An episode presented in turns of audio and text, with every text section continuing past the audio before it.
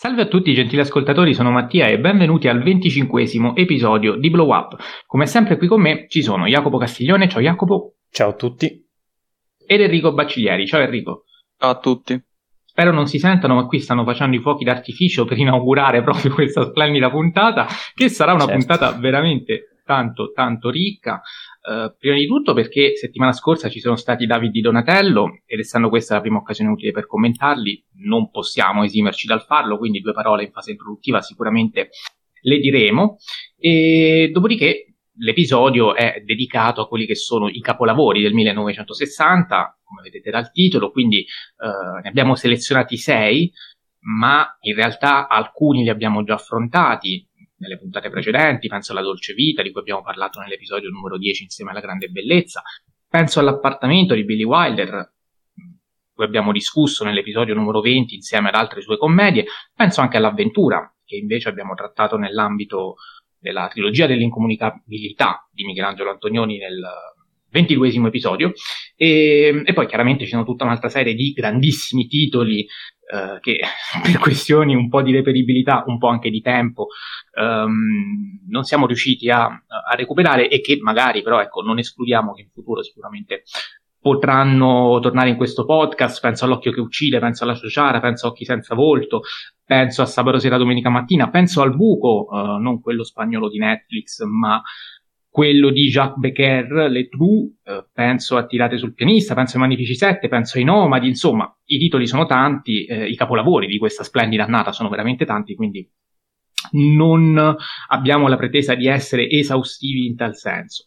Eh, Diciamo anche poi che nella parte finale dell'episodio eh, ci sarà spazio anche per una piccola novità, perché invece di mettere in ordine di, di, di gradimento personale le pellicole, di cui abbiamo am- amabilmente interloquito per un tempo, spero, inferiore alle tre ore, e vediamo se ci riusciamo, ci proviamo, abbiamo deciso, e, e qui lo dico subito in modo rigorosamente goliardico, e voglio che questa cosa sia chiara per evitare qualsiasi tipo di polemica, di... Um, istituire la prima edizione dei Blow Up Awards. Cosa sono, come si svolgono e come funzionano, ve lo spieghiamo dopo se avete la pazienza di ascoltarci fino alla fine.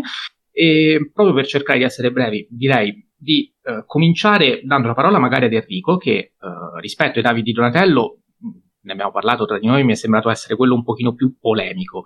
Eh, quindi ti chiedo perché e ti chiedo cosa salvi di questa edizione.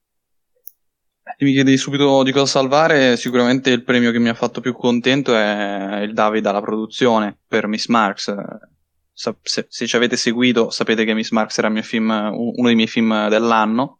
E, e, e se ne portati tre a casa se non sbaglio. Eh, sì, esatto, anche colonna sonora e ehm, costumi. Mm, mm costumi.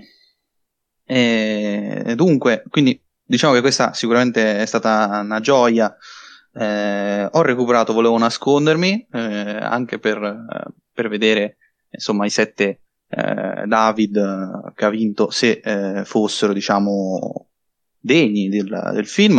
E sicuramente il film, anche se a me non ha fatto impazzire, sono quasi tutti degni. Cioè, la cosa che mi ha forse lasciato più basito è il fatto che in un'annata come questa, dove si potevano premiare le donne, i giovani e in generale la novità, si è scelta secondo me una visione molto conservatrice.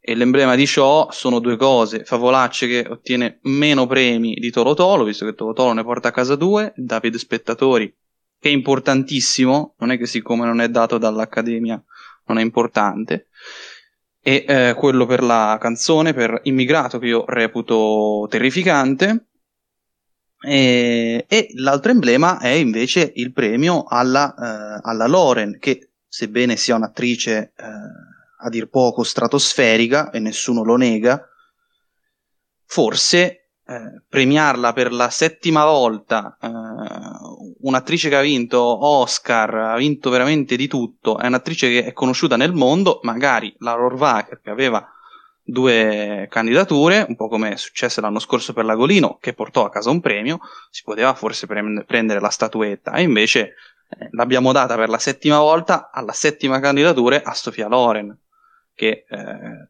sia chiaro, siamo tutti contenti che vinca, però chiaramente in un'annata in cui si poteva scegliere la novità, si è scelta la eh, tradizione per eccellenza. E questa cosa a me ha fatto più dispiacere che altro, più che urlare allo scandalo. Poi vabbè c'è il David al film straniero su 1917 su cui non commento neanche, basta, basta, ba- basta, nominare gli altri quattro che erano in cinquina e eh, viene da ridere spontaneamente, credo. Io su questo non sono assolutamente d'accordo. Eh, Jacopo. Sì, per me, non avendo visto Volevo nascondermi ancora, ma tornerà al cinema, quindi non vedo l'ora di recuperarlo, non posso dire tanto su quelle sette statuette che ha vinto. E sono contento soprattutto per, um, per, il regista e per eh, ovviamente Aleo Germano che si riconferma un grandissimo attore. Anche io, come Enrico, eh, ho amato Miss Marx e sono contento di quei tre premi. Forse, cioè, sicuramente ne avrei voluti eh, ne avrò voluti vedere di più, ma eh, va bene così. E um, cosa, un'altra cosa in cui sono particolarmente contento è il premio per, um, per a, um, Pietro Castellitto per il film I Predatori. Eh, un, un, buon esordio, eh, ed ecco qui che come lo chiamano il terzo, il terzo di Innocenzo. Eh, un film che, che, io, che, io, consiglio, visto e che ho apprezzato molto. E a proposito di Innocenzo, ecco, forse eh, le cose che non mi sono andate giù, i pochissimi premi, cioè anzi l'unico premio dato a Favolacce per il montaggio, eh, troppo poco secondo me per un film, eh, uno dei migliori dell'anno per quanto riguarda il... Mi permetto di dire che forse montaggio lo meritava, volevo nascondermi, cioè forse se vogliamo proprio essere polemici fino in fondo quindi forse l'unico premio che ha vinto Favolacce, forse non lo meritava neanche. Cioè, quando invece c'era la sceneggiatura. Continuo a non essere d'accordo. C'era sceneggiatura che. Eh, no, ma sia chiaro, cioè, se non è il miglior montaggio è il secondo. Cioè, non è che è sicuramente il quinto della cinquina, questo è poco ma sicuro. Però, ad esempio, anche sulle sceneggiature, no? Tutti siamo, siamo tristi che Mattia Torre sia morto, però che, eh, insomma, che le sceneggiature siano andate ai due postumi, entrambe. Cioè, in originale c'erano Volevo nascondermi, I Predatori e Favolacce. Sì, sì, è il discorso... So la, non so se la scelta di figli perché Mattia Torre, eh, il compianto Mattia Torre dovesse essere premiato. Non lo so, a me non mi lascia dubbi. E anche qui si premia chi non c'è addirittura, cioè quindi io posso soltanto dire che rispetto a figli, sapete che io faccio le mie schede in cui uh, do anche voti alle singole diciture. Ah, alla sceneggiatura di figli avevo dato due, l'ho rivisto e mi sono fatto una grassa risata pensando... Due su insomma, dieci, eh, ricordiamo. Due su dieci, sì, sì, sì. Poi io sarò anche esagerato, per carità. Uh, però ecco, diciamo che non è proprio una grandissima sceneggiatura. Poi Mattia Torre ha scritto anche robe buone, eh, penso a Boris per esempio, eh, e siamo contenti per la famiglia, per lui, insomma, che abbia ottenuto questo riconoscimento, però ecco, effettivamente quando hai favolacce, eh, oltre a, anche, eh, penso ai Predatori per esempio, insomma, Uh, non dico volevo nascondermi perché la sceneggiatura è la parte che mi ha convinto meno, ad ogni modo anche volevo nascondermi in confronto ai figli per quello sono critico, hai ragione, per quello sono critico. Io avrei voluto Favolacce più premiato e, e, dove li prendi questi premi? Li prendi sicuramente in sceneggiatura perché um, a me dispiace per Mattia Torre, però il film è orrendo e, um, e non, ha, non ha nessun senso dare un premio per un film orrendo a un grande sceneggiatore. E inoltre l'altra, mm, diciamo, polemica, se, se vuoi Mattia, che faccio ah. è all'incredibile storia delle ro- dell'Isola delle Rose, un film totalmente anonimo secondo il mio punto di vista e, mm, e i due premi alle performance attoriali non sono assolutamente meritate, eh, ovviamente sempre eh, dal mio punto di vista completamente soggettivo. Ecco, anche qui eh, si poteva premiare i d'innocenza, addirittura c'era la doppia candidatura tra gli attori protagonisti maschili, quindi non capisco questa scelta, però vabbè, è andata così, siamo siamo passati ormai all'anno prossimo. Ecco. Io ero quello più, anzi sono quello comunque tutto sommato, per me è, questa qui è un'annata accettabile, ecco, per utilizzare uh, le tre categorie canoniche del sbagliato, giusto, giustissimo, comunque accettabile. Per me è accettabile perché anch'io sono critico rispetto a, penso alle categorie uh, degli attori non protagonisti, sia maschile che femminile entrambi, eh, insomma, non vi ripeto, ma la penso come te, penso al premio alla Loren, eh, quindi eh, si vede a quanto detto precedentemente da Enrico, penso alle sceneggiature, eh, tuttavia, ecco, sul resto dei premi, sì, anche io avrei preferito qualcosa in più a Favolacce, vero, miglior film, il mio preferito era Favolacce, pur non avendo visto Miss Sparks, ecco, questo ci tengo a sottolinearlo. Uh, e quindi sospendendo il giudizio su, su, su, sul film della Nicchiarelli. Tuttavia, eh, devo dire, eh, volevo nascondermi, cioè nelle categorie in cui, in cui ha vinto, ha meritato anche di vincere, cioè non, non, non grido allo scandalo, è un film che... Sì, ma su questo sono d'accordo, l'ho detto, cioè, anche se no, a me non ha fatto impazzire, le ha meritate tutte, anche film. Cioè, magari sì, è una, è una in un'annata così, ecco, non so se concordi, in un'annata così magari lo split ci poteva stare, eh. No, no, magari... no, io alla regia una donna. Il film a favolacce, mi avrebbe fatto piacere anche dare la regia a qualcun altro, per carità, sarei stato contento. Dai, la prima volta, la prima donna sarebbe stata, invece no, la Piera, Piera de Tassis ci dice l'anno prossimo, ci pensiamo, l'anno prossimo. Noi Va. in Italia pensiamo sempre all'anno prossimo. E eh, vabbè, ok. Ecco, una cosa la dico sulla canzone invece, eh, perché io vabbè. invece sono stato contento che abbia vinto Immigrato, ma non per la vittoria di Immigrato, perché tifavo per la canzone degli anni più belli di Baglioni, eh, quanto per la mancata vittoria della Pausini, che in quanto ospite eh, sarebbe stata veramente poco educata, secondo me, nei confronti degli altri candidati, perché eh, si era fatta tutta un'introduzione, un, uno spazio comunque dedicato a lei, eh, che se avesse anche ritirato il premio, eh, insomma, sarebbe stato forse anche eccessivo.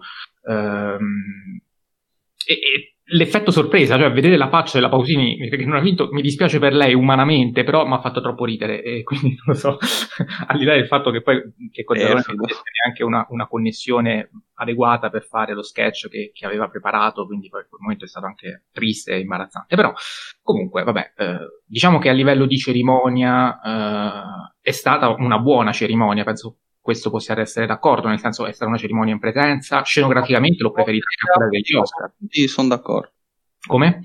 Tolte l'ennesime gaffe di Carlo Conti, sono d'accordo. Vabbè, è quello purtroppo il presentatore, mi trovi d'accordo con te, però insomma, ecco, con, date le premesse, mi aspettavo qualcosa di addirittura peggiore. Sono d'accordo, eh, sono d'accordo. Quindi diciamo che ce la siamo cavicchiata almeno da quel punto di vista, ecco. Comunque, Va bene, eh, speriamo di riuscire a recuperare i film che ci mancano, eh, soprattutto io e Jacopo, credo siamo quelli più lacunosi. Io peraltro non ho neanche visto Le sorelle Macaluso di Emma Dante, che dalle poche immagini che ho visto mi ha incuriosito tantissimo, quindi non vedo l'ora di, di Bello. Bello per me. E, film che peraltro non ha vinto niente, ecco, quindi anche questo. Comunque. Forse di questo non mi lamento. Cioè, perché purtroppo è un film che secondo me non è il meglio in niente, però è, in quasi tutto è nel top. Cioè, è il classico film che è secondo e terzo in tutto, e quindi non vince.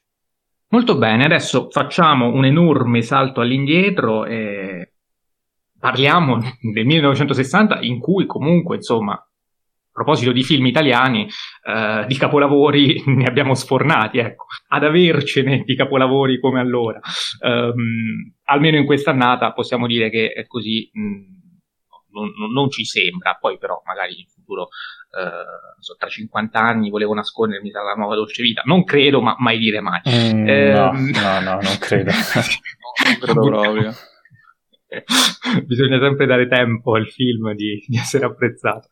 Ehm, partiamo però invece con um, un Colossal, l'unico Colossal dei sei selezionati, un film americano, un film hollywoodiano a tutti gli effetti, un film diretto dal mio amatissimo Stanley Kubrick, il quinto lungometraggio di Kubrick, che all'epoca aveva soltanto 32 anni, um, un film che, secondo l'Infernale Cinema che c'è scritto, uh, è il meno kubrickiano dei film di Kubrick e, e, mi sento di dire che effettivamente ha ragione, cioè questo qui è l'unico film in cui Kubrick non ebbe il completo controllo artistico eh, sulla, sulla, sua opera eh, e, e Kubrick stesso più volte l'ha in qualche modo eh, disconosciuta, se vogliamo, eh, dal momento che... Eh, Bravo Stanley è un film che ha risentito della, della, fortissima personalità di Kirk Douglas, che era anche produttore esecutivo, oltre che attore protagonista. Un film che si dice sia nato proprio dopo che Douglas non riuscì a ottenere la parte uh, in, uh, in Ben Hur di Wyler, uh, il cui ruolo fu affidato a, a, Charlton Heston, e quindi diciamo, si è messo in proprio per fare il suo Colossal.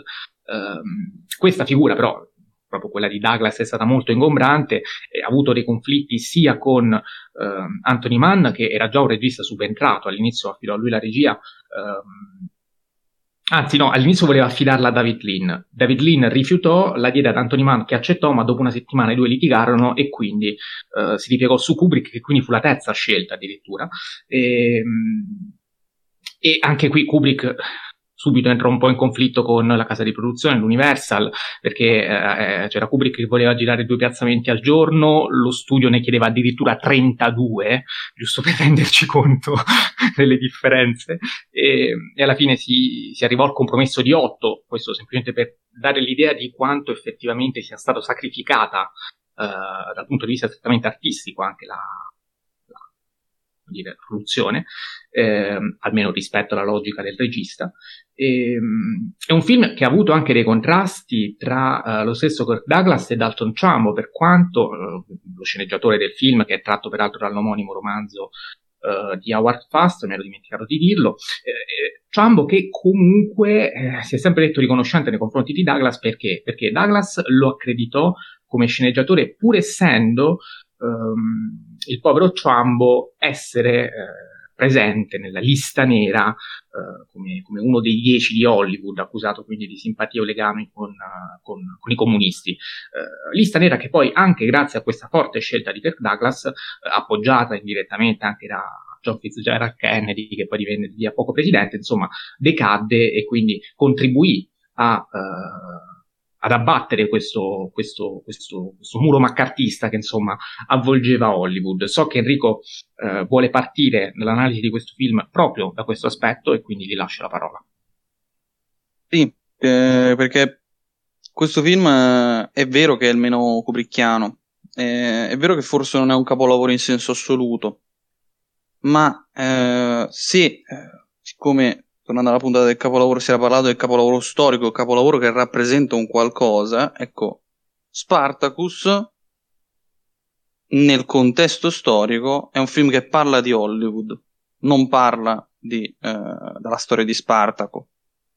Eh, perché, guarda caso, la sceneggiatura eh, appunto firmata da Dalton Trambo, che finalmente poteva di nuovo firmarsi Dalton Trambo, eh, visto che, eh, lo ricordiamo, vinse l'Oscar con eh, un nome fittizio eh, e tutti lo sapevano, era segreto di Pulcinella, eh, quindi finalmente poté tornare a scrivere con il suo vero nome e finalmente eh, poté scrivere dei, dei dialoghi che sono per certi versi uh, posticci, barocchi, sono finti, si sente che sono dialoghi cinematografici, appunto, non sono dialoghi uh, plausibili in un contesto come quello uh, di Spartaco. Film che quindi racconta il mutamento di Hollywood. chiaramente la libertà di Spartacus non è altro che la libertà de- degli sceneggiatori, eh, degli Hollywood 10 e quindi eh, questo film secondo me eh, è grandioso perché è una, grandi- una, grandissima metafora.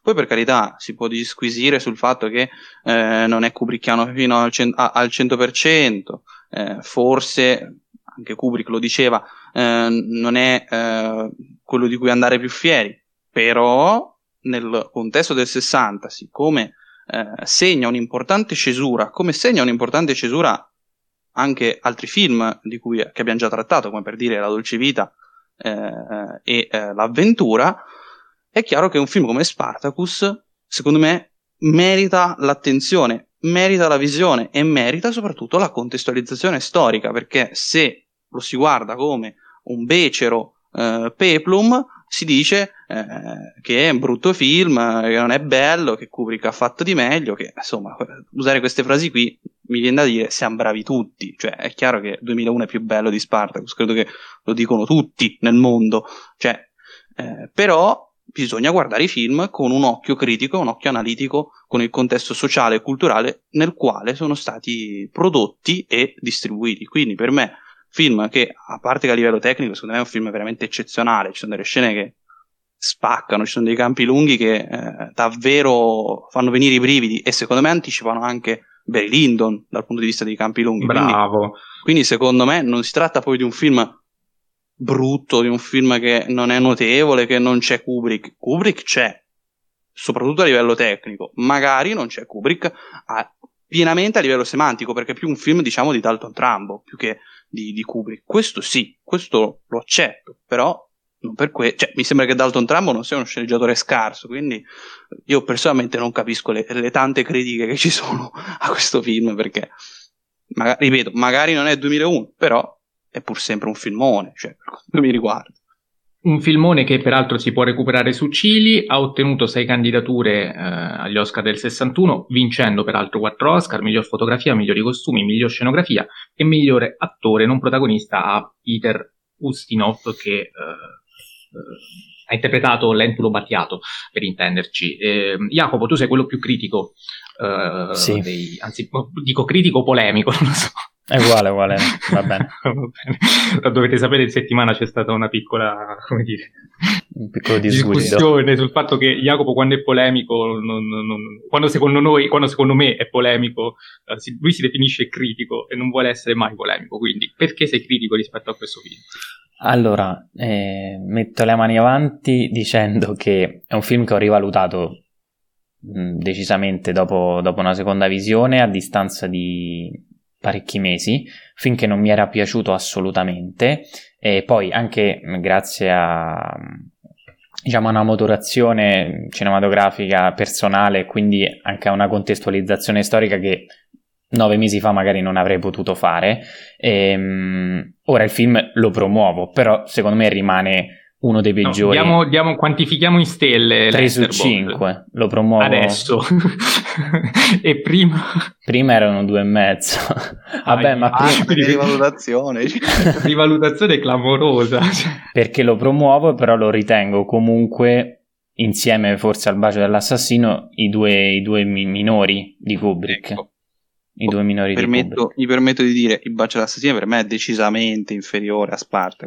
Sì, sì, sì, sicuramente. Vabbè, poi ne, ne parleremo magari. Ehm, quindi ecco, tralasciando un po' tutti quei problemi produttivi che, che già hai citato, eh, allora, Kubrick sì, c'è poco, però c'è comunque, perché ci sono quei primi piani su Douglas che, che, che fanno comunque venire brividi, ci sono i campi lunghi che avete citato, e, mm, e, tutta la parte, diciamo, le questioni politiche all'interno di Roma, secondo me son, sono realizzate abbastanza bene dal punto di vista proprio di, di scrittura, eh, però secondo me il tutto insieme non, non va bene, non, non, si amalgamano bene. Eh, c'è questo continuo passaggio dalle scene di Spartaco con tutti, con tutti gli schiavi che si ribellano a quelle nel Senato romano. E secondo me non funziona nemmeno il montaggio, ragazzi. È, è puramente una questione di. Ehm, di, di, di, tempo narrativo, di come questo continuo eh, cambio di, di, scene, di scenografie, quindi di, di dialoghi, eccetera, non, non, funziona e fanno perdere di intensità e autenticità tutte e due le vicende, sia quelle del Senato sia quelle del, della ribellione degli schiavi. Poi la storia d'amore per me è retorica al massimo, messa lì soltanto per volere produttivo e non, che non mi è piaciuta assolutamente. For... Vabbè, scusa, vai. continua, continua. Sì, sì, f- conclude, poi tu, ovviamente tu, tu, mi dici quello mm, che, che, che credi. E, um, fortuna che appunto le scene d'azione comunque sono girate molto bene, ecco, forse ne avrei volute di più a questo punto, considerando anche il tipo di film, e, um, cioè un colossal. E, ultima cosa che non, che non mi ha convinto è proprio il protagonista, Douglas, che secondo me non è, non è assolutamente credibile, secondo me, nel, nel, nel ruolo e, però per fortuna ci sono, c'è un, diciamo una, uno spettro di attori pazzeschi, incredibili che, che diciamo bilanciano eh, la sua, eh, diciamo, suo, la, la sua poca eh, partecipazione, nel senso secondo me non è, non è proprio in parte, ecco, mol, molto poco in parte. Ehm, quindi ovviamente ci sono gli obiettivi, cioè si vede quello che ha detto Enrico prima, eh, ciò che pensava Trump in quel momento, la contestualizzazione storica, poi c'è Kubrick che secondo me se, se lo avesse fatto suo il film, eh, quindi magari mettendo in mano la sceneggiatura, eh, avrebbe detto tantissimo altro, una ribellione degli schiavi che era metafora di qualcos'altro, di una rivalsa in, nei confronti de, de, della società dell'epoca e quindi il crollo eh, sociale e morale dell'America e quindi di Hollywood stesso, però secondo me tutte queste cose, comprese quelle di, di Trambo, eh, si avvertono veramente poco e rimane sicuramente un bel film che se contestualizzato ovviamente ha senso, eh, però è un colossal che preferisce mm, diciamo, soffermarsi su storia romantica e sul lato spettacolare a discapito secondo me di tutto il resto. Allora, allora eh, prima di tornare da Enrico, eh, che so che vuole aggiungere qualcosa, mi permetto di dire intanto che eh, dei contrasti con la sceneggiatura ci sono stati con lo stesso Kubrick, nel senso che sì, anche sì, lui lamentava, ecco questa è una cosa che non abbiamo detto, lamentava la, la, la mancanza di difetti del personaggio di Spartaco. Spartaco è perfetto ed è un problema effettivamente da un punto di vista narrativo. È un problema per Kubrick almeno, non è un problema per la Universal e qui veniamo al discorso eh, non serve a niente la storia d'amore. In realtà non sono tanto d'accordo, allora intanto no, non serve a niente, contestualizzare. secondo me è fatta male. Bisogna contestualizzare però, bisogna contestualizzare, bisogna dire che eh, non poteva non esserci un lieto fine e se Spartaco muore, eh, insomma, eh, Spartaco muore perché muore, non puoi farlo morire senza una donna libera che riesce a scappare col figlio e lui riesce a guardarli, e riesce, cioè, un lieto fine devi darlo e, e, e, quindi inevitabilmente deve esserci la storia d'amore che è, è centrale e deve esserci, ma è centrale per il discorso della libertà, quindi è fondamentale che qualcuno riesca a usufruire eh, e a godere dei vantaggi per cui ha lottato per 3 ore e 20 di film, che mi rendo conto può essere una durata eccessiva, eh, e lo è sotto certi punti di vista, è, un, è, uno dei difetti di questo film, lo riconosco. Um, tuttavia siamo di fronte a un Peplum, siamo di fronte a un Colossal e, e Ben Hur dura anche di più, siamo Scusa, scusami se ti interrompo Mattia, però posso farti un esempio. Ora, tra, prendete con le pinze quello che sto per dire, con, con grandi pinze, eh, pinze enormi. Però, però, per esempio, secondo me il gladiatore funziona meglio, eppure non c'è la storia d'amore al centro, eppure il lieto fine c'è, eppure è un colossal, eppure tanto altro. Secondo me è un film che funziona molto meglio di questo. Con tutti Ma i suoi problemi. Eh. funziona meglio con per te che problemi. sei uno spettatore no, aspetta, eh, aspetta, contemporaneo. Aspetta. Attenzione, che... però mi ha, mi ha, dato la palla al balzo. Vai. Però il gladiatore fa la stessa identica cosa che fa lo Spartacus. Eh? Ma sicuramente è derivativo. Anche il gladiatore parla di Hollywood, anche certo. il gladiatore parla di spettacolo, anche il gladiatore utilizza certi espedienti per raccontare il mutamento di Hollywood. Cioè, quindi quello che ha fatto il gladiatore l'ha fatto prima Kubrick, cioè diamo a Kubrick quel che è di Kubrick. Eh, visto che già ne andiamo troppo. il gladiatore che prende da Kubrick volte... e soprattutto il gladiatore che è uscito nel, nel, 2000 e quindi tu lo senti più vicino, lo senti più credibile, lo senti più fatto meglio perché sei uno spettatore eh, contemporaneo. Se vogliamo, no, non, non sono d'accordo, ragazzi. Si può tranquillamente essere un film derivativo e comunque fare meglio il lavoro di chi ti ha insegnato quelle cose. Quindi non... Guarda, Jacopo, mi dispiace contraddirti, ma eh, ti posso dire: questo qui è il film che ha generato il miglior profitto nella storia dell'Universal fino a al tempo, ma è, è, un record che è durato fino al 1970, è stato un boom pazzesco al botteghino, alla gente degli anni 60, un, del, del, 1960. Questo film è piaciuto, è eh andato sì. a vederlo. Quindi, Quindi Endgame è un capolavoro. parlava alla gente del suo tempo. No, no, è per dire, nel 1960 questo film funzionava, mi rendo conto, lo vedi adesso, preferisci il gladiatore, perché? Perché eh, narrativamente, eh, a livello di interpretazioni, a livello di messa in scena, è più vicino ai tuoi tempi. Io di questo sono assolutamente convinto tu fossi stato uno spettatore del 1960, apprezzeresti questo film come hai apprezzato il gladiatore oggi. Enrico.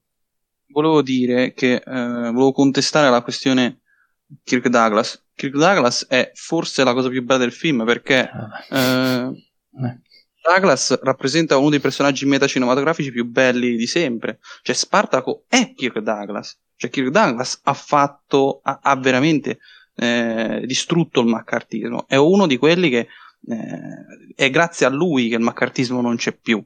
Cioè, quindi è lui Spartaco e lui deve essere Spartaco, cioè non ci può essere un altro Spartaco.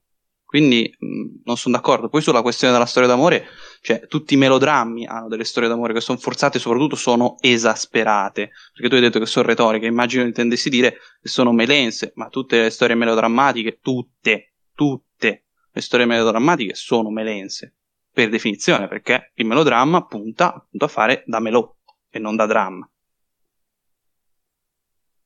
Sì, eh, sono d'accordo con te e mh, mm, mi permetto soltanto di aggiungere un paio di cose rispetto comunque alla bellezza di questo film che mostra dei colori magnifici, penso all'uso del rosso, quel porpora sia nel sangue sia nei mantelli, penso al trucco, penso agli effetti speciali, penso che, che per il tempo insomma certe scene di battaglia sono incredibibili, cioè a un certo punto c'è un'amputazione di un braccio che ancora oggi ha il suo, è assolutamente attuale, non gli manca niente. Ehm, scenograficamente io poi sono particolarmente affezionato a questo film perché mi ricorda tantissimo gli oli su tela neoclassici di Jacques-Louis Davy, che secondo me sono stati un evidente punto di riferimento per la costruzione della, della scenografia. Eh, quindi io, oh, avendo questo debole, me ne rendo conto, ah, ci ha vinto l'Oscar per carità, però magari eh, lo spettatore di oggi dice vabbè ma è finta quella scenografia lì, si vede che è finta, si vede che è un set, eppure è bellissimo dal mio punto di vista. E Colossal si vede che sono finti, cioè una cosa eh abbastanza... no, no, però, però, lo senti dire, eh, lo senti dire purtroppo, senti dire, eh beh, ma quello è finto. e dico, sì, ok, intanto, meno male, nel senso, non c'è più la Roma eh, della terza guerra servile, grazie a Dio.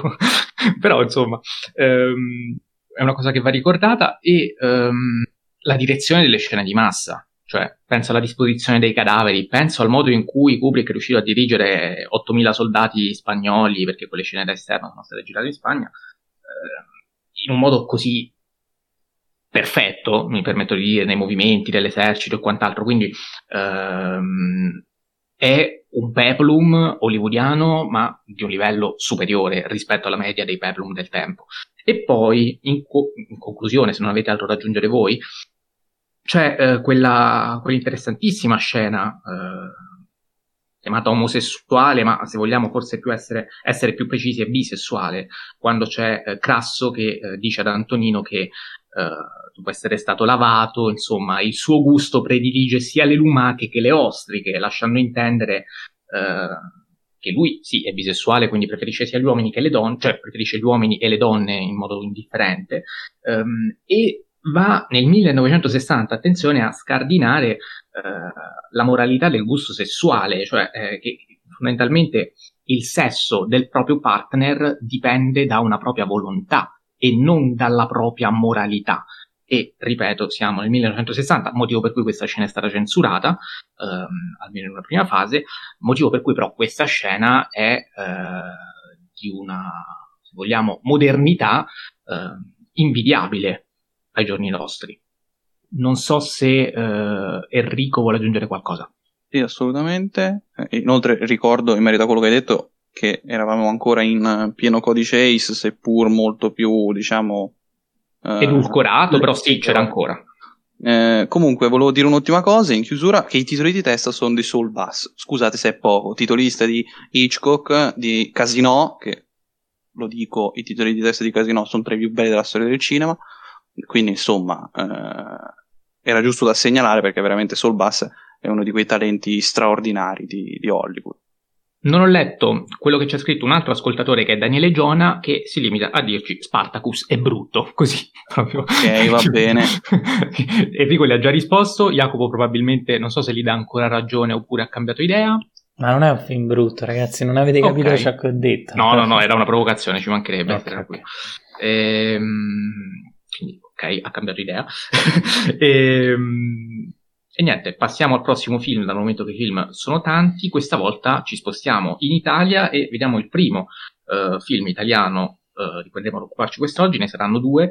Uh, si tratta di La maschera del demonio, diretto da Mario Bava, è un esordio alla regia di un lungometraggio per, per Mario Bava, film tra l'altro disponibile su Amazon Prime Video, film che inizia in modo magistrale e, e qui sento di dire oggettivamente magistrale, perché eh, c'è una assistiamo alla condanna a morte di una strega tramite eh, una maschera chiodata che le viene martellata sulla faccia. Eh, e, e fa ancora oggi un, un effetto pazzesco. Um, ed è un incipit, secondo me, perfetto per un film horror. Uh, dal momento che la paura, l'inquietudine, il turbamento sono, sono tutte sensazioni immediate che si, ha dalla primissima, che si hanno dalla primissima scena. Um, poi, se vogliamo, ecco, la sceneggiatura perde un pochino di ritmo, va un pochino a um, anellarsi un po' nei soliti cliché, se vogliamo, per quanto uh, sì, è innovativo sotto certi punti di vista, soprattutto tecnici, scenici, estetici, sonori anche. Uh, da un punto di vista narrativo, forse, forse invece abbiamo la storia del, del risveglio di questa strega che va ad impossessarsi poi, tenta almeno di impossessarsi del, uh, di una sua erede, che peraltro è interpretata dalla stessa attrice. Um, senza poi riuscirci dal momento che alla fine viene uh, eliminata. E, non so voi quanto abbiate apprezzato questo film, peraltro ci sono arrivati dei pareri estremamente positivi che eh, non mi aspettavo, eh, che adesso piano piano vado a leggermi, ma comincio da Jacopo. Sì, hai detto tu, è un film che tecnicamente colpisce ancora oggi nel 2021 dopo 61 anni e la, alla fine diciamo la storia in generale lo sviluppo della trama eh, non, non, è niente di che però è veramente stile e messa in scena che riescono a, a dare a conferire all'opera sia autorialità perché e questo è il primo, eh, il primo film di, di, di, Mario Brava, di, Mario Bava, eh, ma già si vede praticamente la nascita del, del gotico italiano e, e, quindi anche grande influenza, eh, per, cioè grande ispirazione per tanti altri autori che verranno dopo, come vabbè, sempre in, in patria Dario Argento, ma anche passando al cinema americano, quindi lo stesso Carpenter per esempio. E, ehm, quindi autorialità e poi messa in scena veramente incredibile.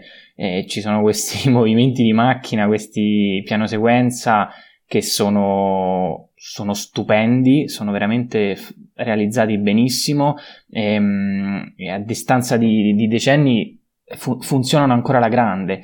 Eh, c'è un utilizzo de- de- della fotografia, quindi lu- queste, um, queste luci quasi espressionistiche.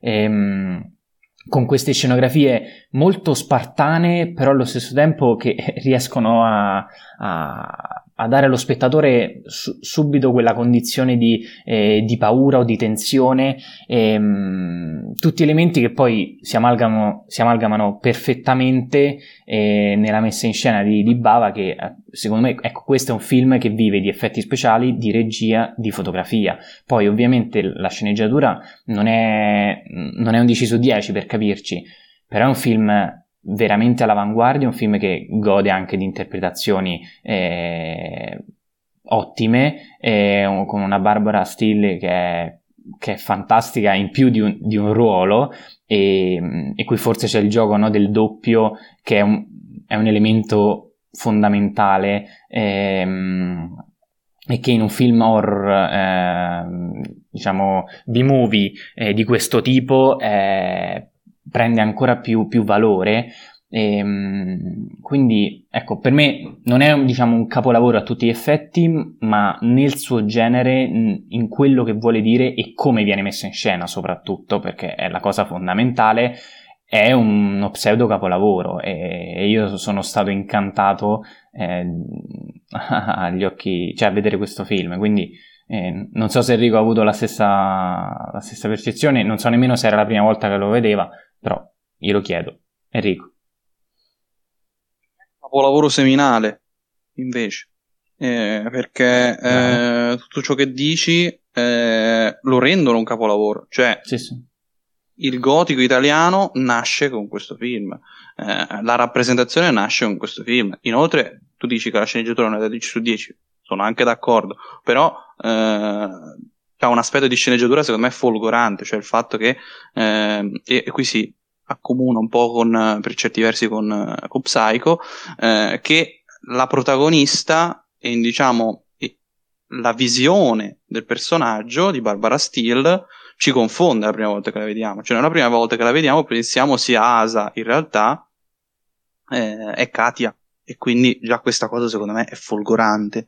Eh, perché proprio da come viene inquadrata ha proprio un aspetto funereo e sembra veramente la strega rinata che stia per eh, uccidere eh, i due dottori. Invece è proprio un altro personaggio e quindi già questa cosa della tematica del doppio eh, e il modo con cui Barbara Steele interpreta i propri personaggi davvero realizza un film secondo me eh, davvero visionario e davvero intelligente eh, nel racconto e, e, nella messa in scena. Inoltre c'è un aspetto secondo me che rende ancora più capolavoro questo film, cioè il fatto che la paura di questo film è strettamente cinematografica, cioè il racconto di per sé è un classico racconto gotico, no? Quindi chiaramente incute ansia e timore, però la paura di questo film arriva da aspetti cinematografici, cioè quando ci sono quelle lente panoramiche è la lenta panoramica che fa paura, non tanto la scenografia in sé quando vediamo la maschera del demonio, eh, la maschera del demonio ci viene incontro, ci, no, ci, ci, trapassa. Quindi, da un lato ci rendiamo conto che noi siamo spettatori, che appunto facciamo gli spettatori, quindi guardiamo il film, però dall'altro ci siamo, siamo stati trapassati da, eh, da, dalla macchina da presa. Insomma, secondo me eh, ha delle visioni decisamente interessanti. Inoltre ci sono tutti gli aspetti eh, secondo me elementali del film, quindi il fuoco, l'acqua e tutto il resto, che sono amalgamati in una, uh, in una perfezione e uh, in dei piccoli sottotesti, secondo me anche molto intelligenti, come per dire il fatto che le tenebre stanno al di là del, del fuoco e stanno subito di fianco al fuoco.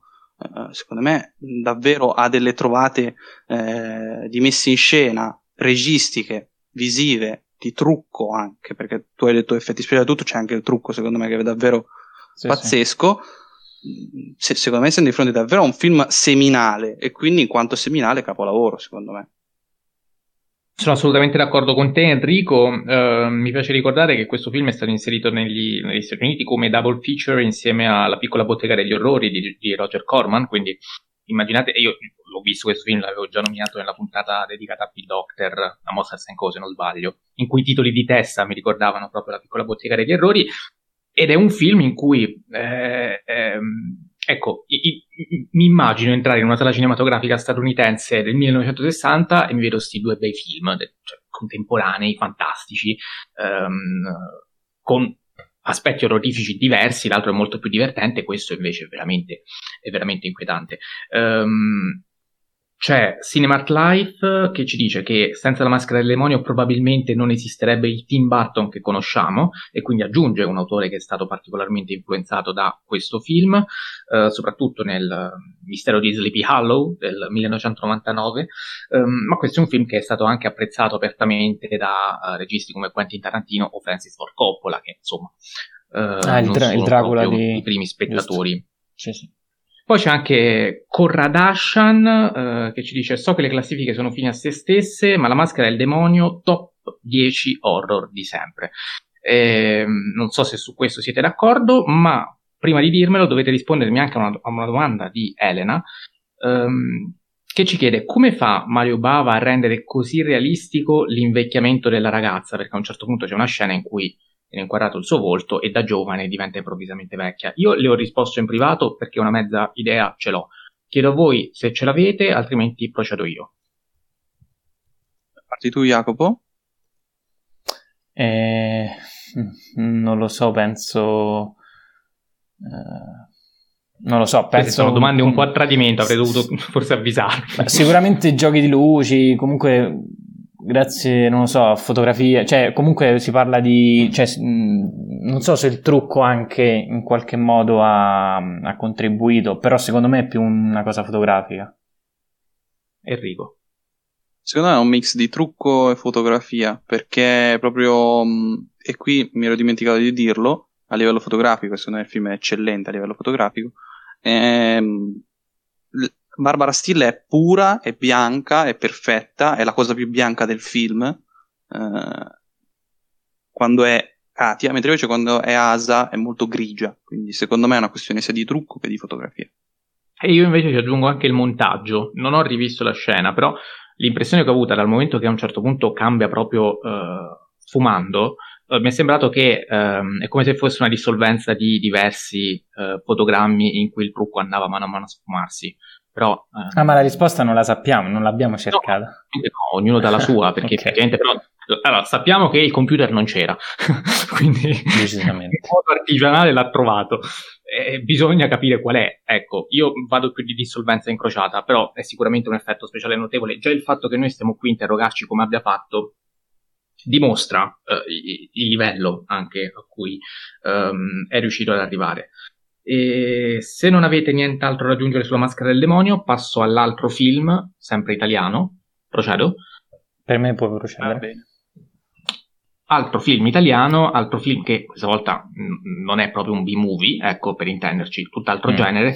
Uh, si tratta di Rocco e i suoi fratelli, diretto da Luchino Visconti, anche questo si può trovare su Amazon Prime Video, uh, vincitore del Leone d'Argento mh, a Venezia.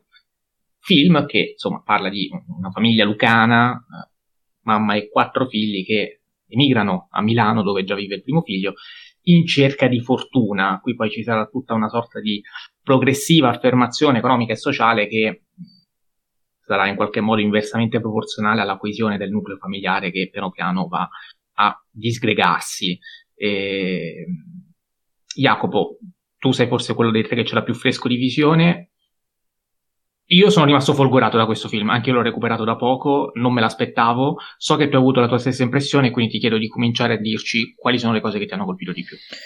Sì, sono rimasto folgorato innanzitutto per la messa in scena, eh, ecco, Rotunno la fotografia per me qui è qualcosa di veramente stratosferico e magari tu parlerai del, diciamo, di quei... Eh, di quei momenti noir che, mm, che ha la pellicola. No, no, parlo anche tu tranquillamente. E per il resto, a parte la tecnica che è assolutamente eccellente, ehm, qui c'è un discorso secondo me di scenografia e quindi di ambientazione che siamo a livelli della dolce vita. Qui non è Roma, ma è Milano. È una Milano grigia, una Milano mh, inospitale, ehm, asettica quasi, che viene vista dai, da, dagli occhi di, di, chi ci va per bisogno, per, um, speranzoso di, di, trovare lavoro, speranzoso di, di, una vita migliore e um, anche forse ingenuamente per poi in, piano piano capirne la, la, decadenza e questo boom economico che è in perfetta opposizione a, a, invece al declino sociale. E, um, e, e quindi già, già, in questo è, è eccelso. Eh, poi ovviamente si, si, chiama Rocco suoi fratelli, il protagonista è Alain Delon, eh, interpretato anche qui divinamente da Alain Delon, eh, è Rocco appunto, che è un po' il punto fermo di, di tutta la storia. Ehm, ed è l'unico, secondo me, ehm, l'unico paziente, l'unico che, che, che non, riesce a non abbandonare mai tutti quei valori eh, familiari ed etici, se vogliamo, anche nei momenti molto tragici, perché ci sono momenti eh, suggestivi eh, che non mi aspettavo. E, ehm, ed è intorno a lui che eh, le tradizioni del sud soprattutto, quindi questa differenza sud e nord, quindi gli equilibri culturali di sostanzialmente un'Italia spaccata tra nord e sud, ancora, ancora lo è, quindi non immagino 60 anni fa, e, ehm, e quindi questa Milano che ehm, che non accoglie i nuovi arrivati e che per accettare, per adattarsi a questa vita, i personaggi, i protagonisti, ehm, appunto come dicevo prima, ingenui, forse legati alla tradizione, devono cambiare e non riuscendoci, non riuscendo ad adattarsi a cambiare, vengono inghiottiti da, da, tu, da tutto ciò che succede, quindi crisi familiare, sociale, finanziaria, tutto quanto. E il film è è, qualcosa veramente di, di inaspettato, non, non, pensavo, e Visconti ancora ho visto poco, e, questo è il gatto pardo per capirci, e, questo forse, questo film si distacca un po' dai film diciamo aristocratici di, di, di Visconti, ma è un film da, da, 10 su 10, 11 su 10, non, non so come definirlo, è veramente un, un capolavoro. E, e che al pari di, per esempio, della, della dolce vita o, o, dell'avventura sono quei film che eh, giocano sul, sulla contemporaneità dell'epoca ovviamente, quindi sulle ambientazioni, sui personaggi, sulla caratterizzazione dei personaggi e, e ovviamente su un reparto tecnico eccezionale. Sono assolutamente d'accordo. E a me la cosa che ha colpito è stata proprio all'inizio, cioè un incipit che è molto neorealista.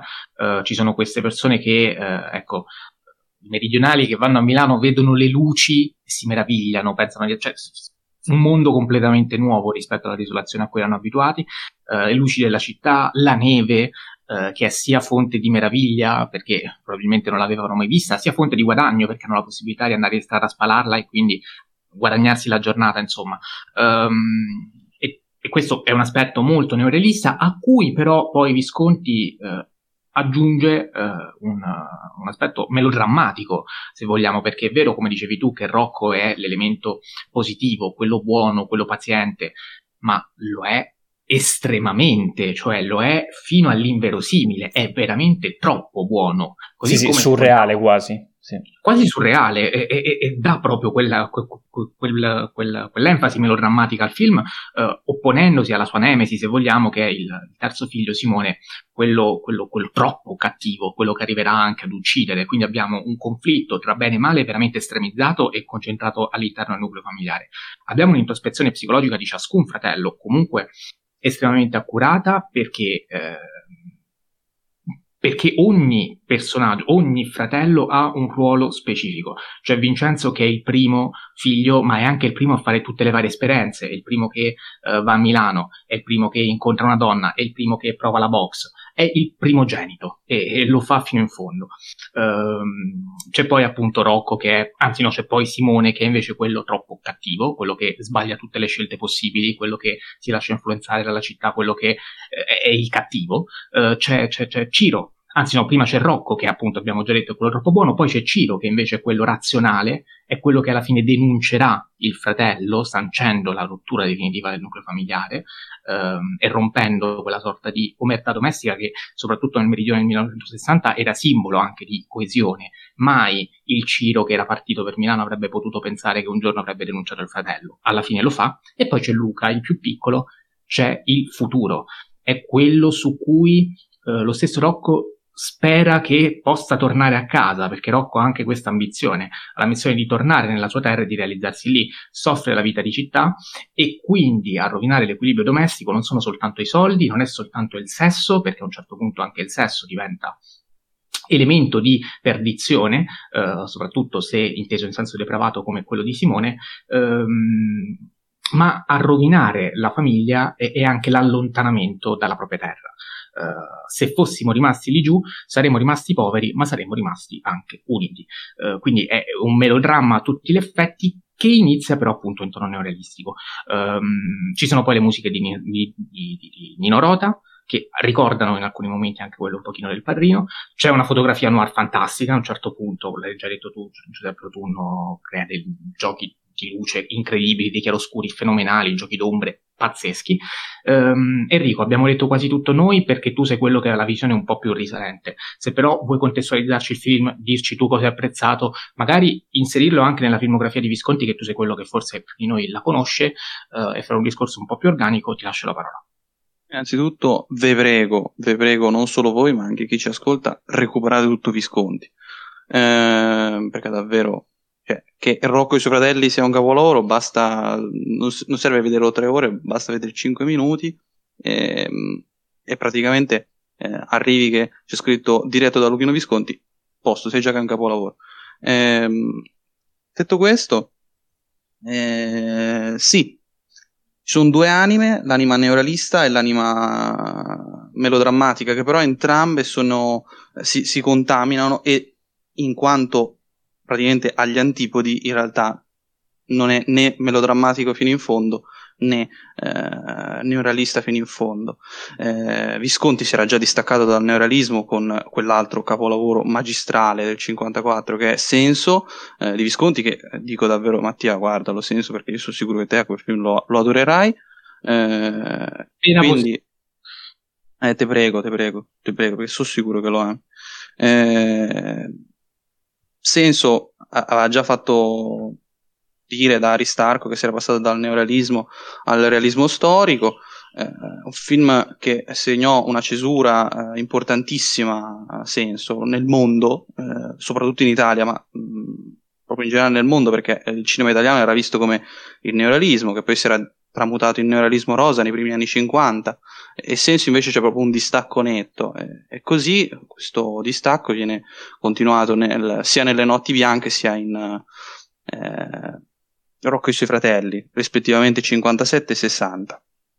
Rocco e i suoi fratelli eh, è un film che eh, mantiene quell'ambiguità eh, viscontiana, in quanto Visconti era un aristocratico, eh, sua, il suo cognome dice tutto, ehm, e era un aristocratico che ne sapeva tanto, eh, era proprio un intellettuale, ne sapeva di teatro, e infatti la sua anima melodrammatica sorge eh, sorge preponderante, si distacca ormai completamente da, da, da, dal neuralismo, per quanto le tematiche, in quanto comunista, eh, militante eh, effettivo di sinistra, anche se veniva criticato eh, da una parte della sinistra, in quanto eh, regista, diciamo, ambiguo, perché era un super nobile che era un comunista, quindi... Un radical chic. Eh, sì, però non proprio in realtà.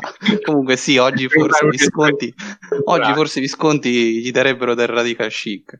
Eh, in ogni caso, eh, Visconti realizza davvero questo film che parla del Meridione, Meridione che è protagonista di tutti i film di Visconti, pensiamo alla Terra Trema, capolavoro assoluto neorealista del 48, eh, che eh, insomma mh, davvero eh, racconta questo meridione che eh, appunto eh, deve fare a botte e quindi c'è la box, deve fare a botte con il nord e quindi ci sono ambiguità in ogni aspetto, nella fotografia, ne- nella sceneggiatura, a dir poco magistrale in ogni suo aspetto, davvero questo è un film di quelli che eh, è perfetto da 11 su 10, avete detto tutto voi, ripeto, io ho semplicemente contestualizzato un pochino, ma davvero questo film, vi prego, se non avete visto, ascoltatori, guardatelo perché eh, non si può essere italiani e non aver visto Rocco e i suoi fratelli.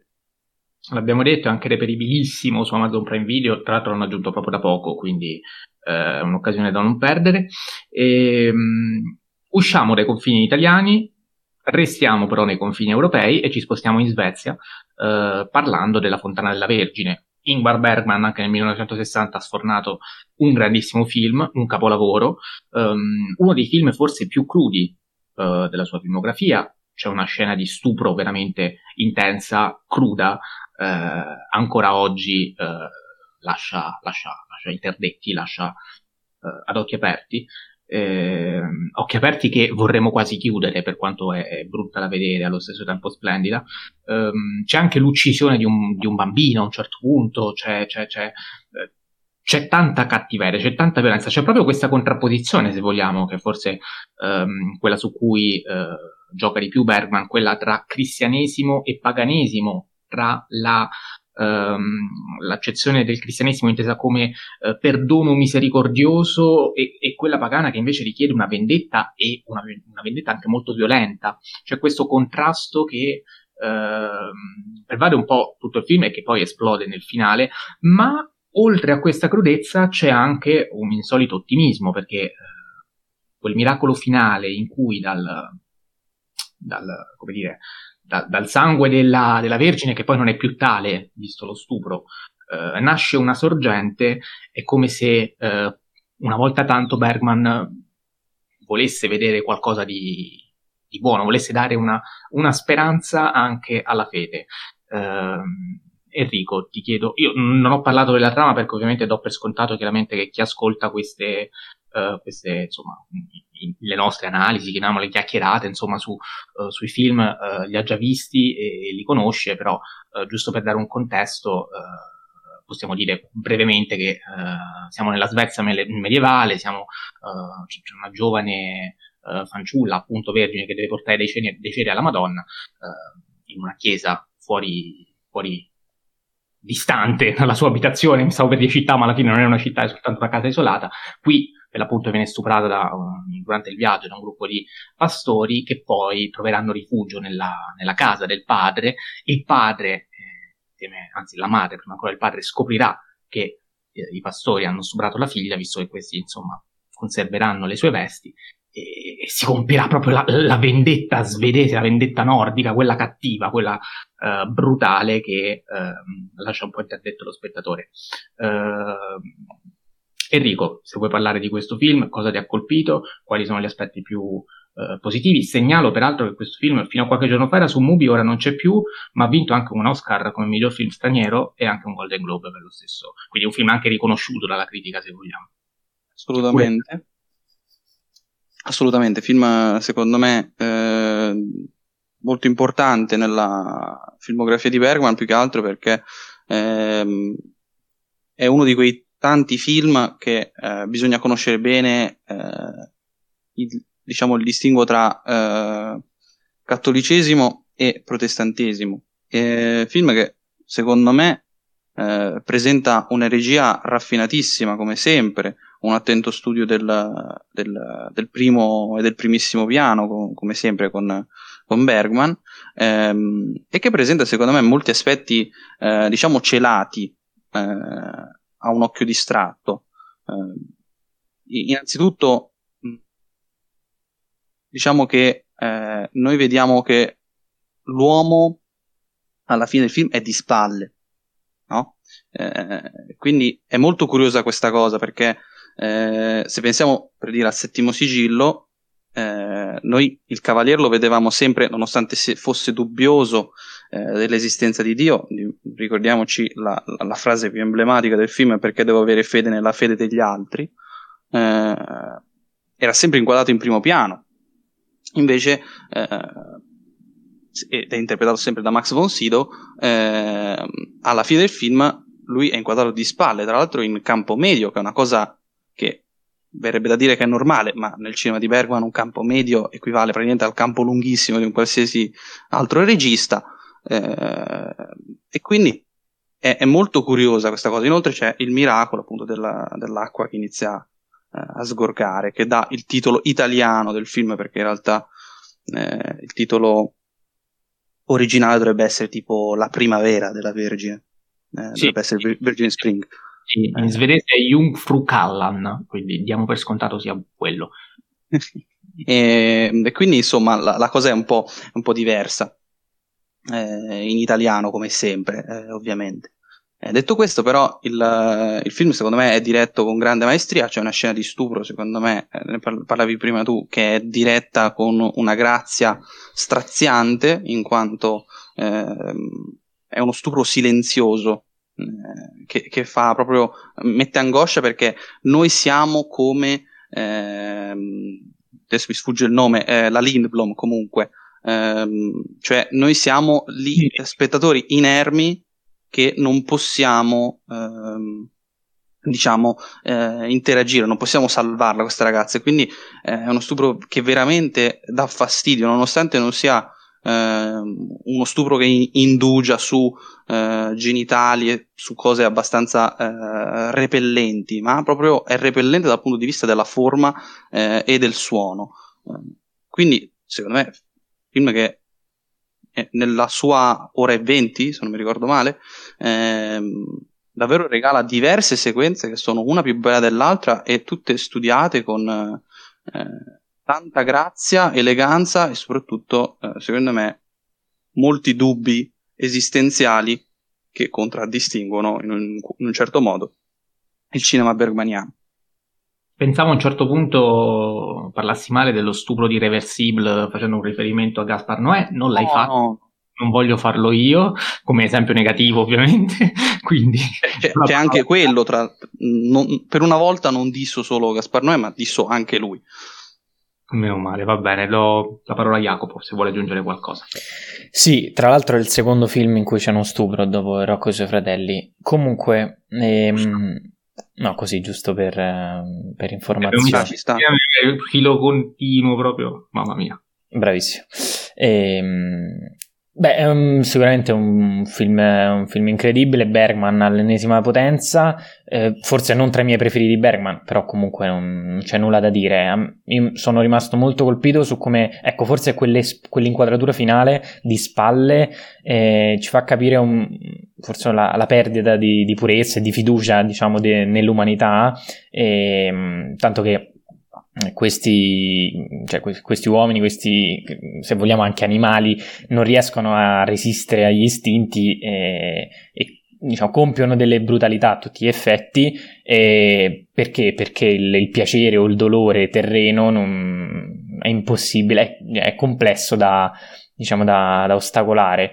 E, ehm, il bello però qual è? Che ogni personaggio, praticamente tutti, ehm, dopo aver compiuto un, un peccato, eh, lotta contro, eh, contro i, i, propri sensi di colpa, perché c'è eh, la serva pagana, ehm, invidiosa eh, di, della, della, Vergine che non solo eh, aveva pregato per la, la, la morte di, della, della, Vergine, ma non è nemmeno interven- intervenuta durante l'omicidio e, e, si, e si, pente. E il, mm, Sydow, il personaggio diciamo, di Max von Sydow ehm, uccide, vendicandosi a tutti gli effetti, però uccide anche il, un giovane, un giovane inno- innocente, un, un bambino, e, mm, e, si pente. E nel finale con, eh, con, quel finale diciamo positivo diciamo. Quindi è un finale di rinascita di redenzione a tutti gli effetti. Perché? Perché la serva ehm, la serva pagana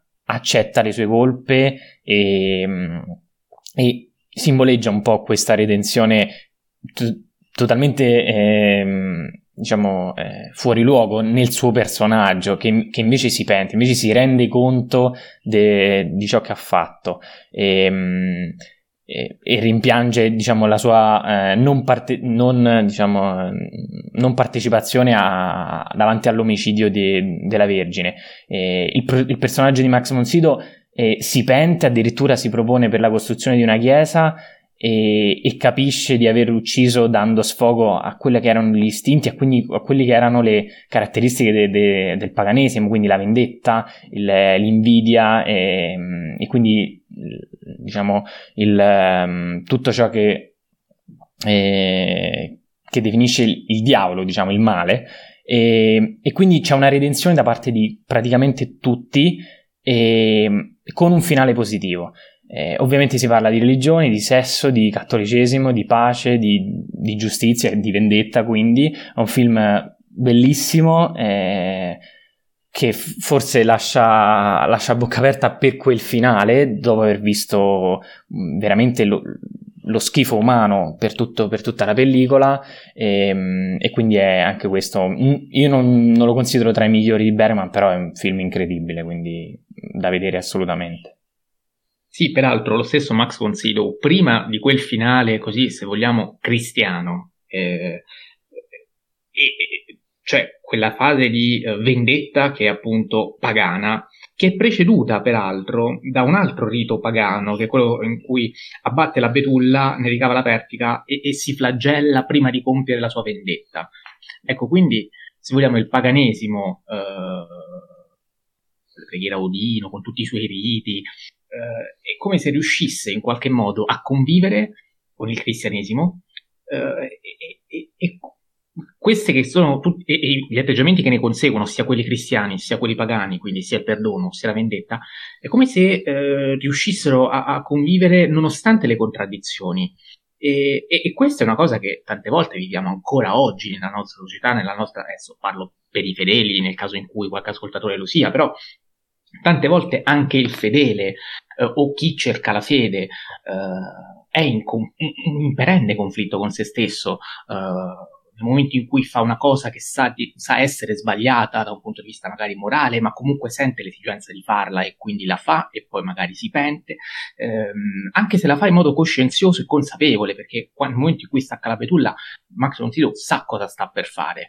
Quindi abbiamo ehm, non, cioè, lì in quel momento non era preso dall'impeto, non è stata una reazione istintiva. Lui appena scopre che quelli lì hanno ucciso la figlia, non, non piange come la moglie, non, si, non urla, non si strappa le vesti, però in modo quasi scientifico decide di vendicarsi.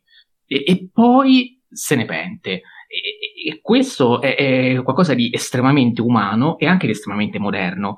E siamo nel 1960, questi sono temi esistenziali che riguardano la storia dell'uomo, quindi per carità, eh, però è veramente interessante il modo cinematografico con cui questo viene messo in scena. Peraltro non l'abbiamo detto, ma c'è anche una fotografia eccezionale, una fotografia glaciale, che gioca benissimo con la luce naturale e qui torno anche alla scena dello stupro che eh, anche da un punto di vista strettamente fotografico, oltre che registico, ha la sua uh, assoluta rilevanza. Tra l'altro, scusami, sì. ma avevi detto che ha vinto un Oscar come miglior film straniero. Se non sbaglio, la seconda candidatura, eh, le uniche due insieme appunto al film straniero, era quella sui costumi, che quindi anche, anche da quel punto di vista è eccezionale. Ecco.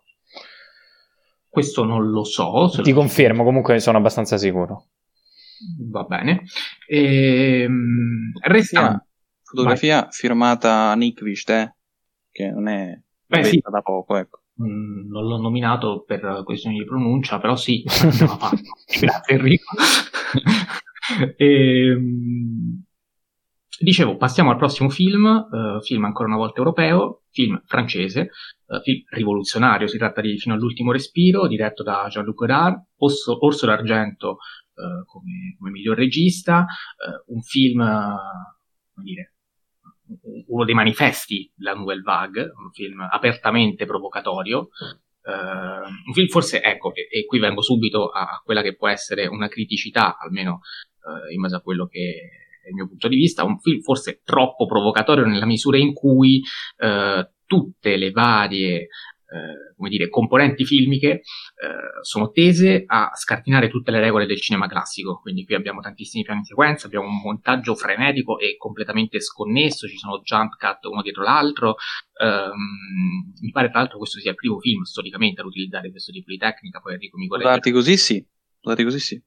Ecco, ehm, ci sono riprese in appartamenti e strade affollate piuttosto che sul set, e questa è una delle costanti della Nouvelle Vague, ehm, oltre a quella della luce naturale, ma non è questa la cosa veramente rivoluzionaria. Rivoluzionaria magari è la frequente rottura della quarta parete, è l'elisione narrativa dei momenti clou, eh, tipo, ecco, cioè, a un certo punto c'è l'omicidio di un poliziotto, eh, noi non lo vediamo, avviene quasi per, in una microfrazione di secondo, mentre invece scene che sembrano superflue ci si sofferma, non dico ore, ma uh, minuti, minuti, minuti e minuti uh, di discorsi che eh, lì per lì sembrano lasciare un po' il tempo che trovano. Questi sono tutta una serie di espedienti narrativi che, non solo narrativi, cinematografici a tutti gli effetti, pensiamo a quello del montaggio di cui ho già detto, che uh, appunto rientrano nella provocazione. Um, ma forse lo fanno a discapito di una, di una, fruibilità? Non lo so, Enrico, chiedo a te e so che anche tu su questo film non sei come sempre sì. convinto al 100% che sia uh, capolavoro assoluto. Cioè, no, aspetta, oh, allora attenzione. Eh, esatto, storicamente lo è, però da un punto di vista strettamente personale so che non ti convince fino in fondo. Ecco, mi sono corretto. Sì, eh, che è una cosa che credo di avere con Godard. Io purtroppo di Godard ho visto solo due film, ho visto questo e Je vous salue Marie, eh, film tra l'altro molto successivo, se non vado errato, eh, dovrebbe essere 85, quindi siamo proprio fuori strada. Eh, e secondo me il, il, il, diciamo un problema che ho io poi con Godard, perché non è affatto eh, un problema oggettivo, ecco, eh, è il fatto che ehm, il suo intellettualismo, eh, specie cinematografico, eh, esasperato, eh, mi, fa di, mi, fa riflettere, che è l'obiettivo principale del cinema di Godard, quindi dal punto di vista è, è funzionalissimo, eh, ma mh, oltre alla riflessione mi lascia molto freddo, non, non riesce a, eh, a, stimolarmi fino in fondo come dovrebbe, eh, siccome ormai credo sia abbastanza ovvio che io amo eh, Antonioni, qualcuno giustamente potrebbe dire ma questa cosa non la provi anche con Antonioni. No, perché con Antonioni eh, il suo intellettualismo non inficia, secondo me, eh, li, diciamo la freddezza dell'immagine e quando succede, guarda caso, è un Antonioni che mi piace meno rispetto all'avventura, visto che siamo in tema 1960. Eh, quindi purtroppo io questa esagerazione nel, nell'esasperazione di fossilizzarsi su, su scene inutili, su eh, montaggio che ha fatto la storia del cinema, un montaggio discontinuo eh, assoluto in ogni manuale di analisi del film, quando si arriva al montaggio discontinuo, eh Godard e eh, fino all'ultimo respiro sono le prime cose che uno legge Eh, però purtroppo Godard, anche per il suo modo di fare, c'è un altro film di cui adesso non mi ricordo il nome, eh, che inizia con i vari assegni di ogni maestranza del cinema, che è una cosa che io al posto di titoli di testa, che è una cosa che, eh, ripeto, fa riflettere, però oltre alla riflessione eh, in sé non mi lascia, eh, diciamo, quell'amore che per dire, rimanendo in tema Nouvelle Vague, che provo per i 400 colpi. Cioè, i 400 colpi è un film che rivedrei fino allo sfinimento.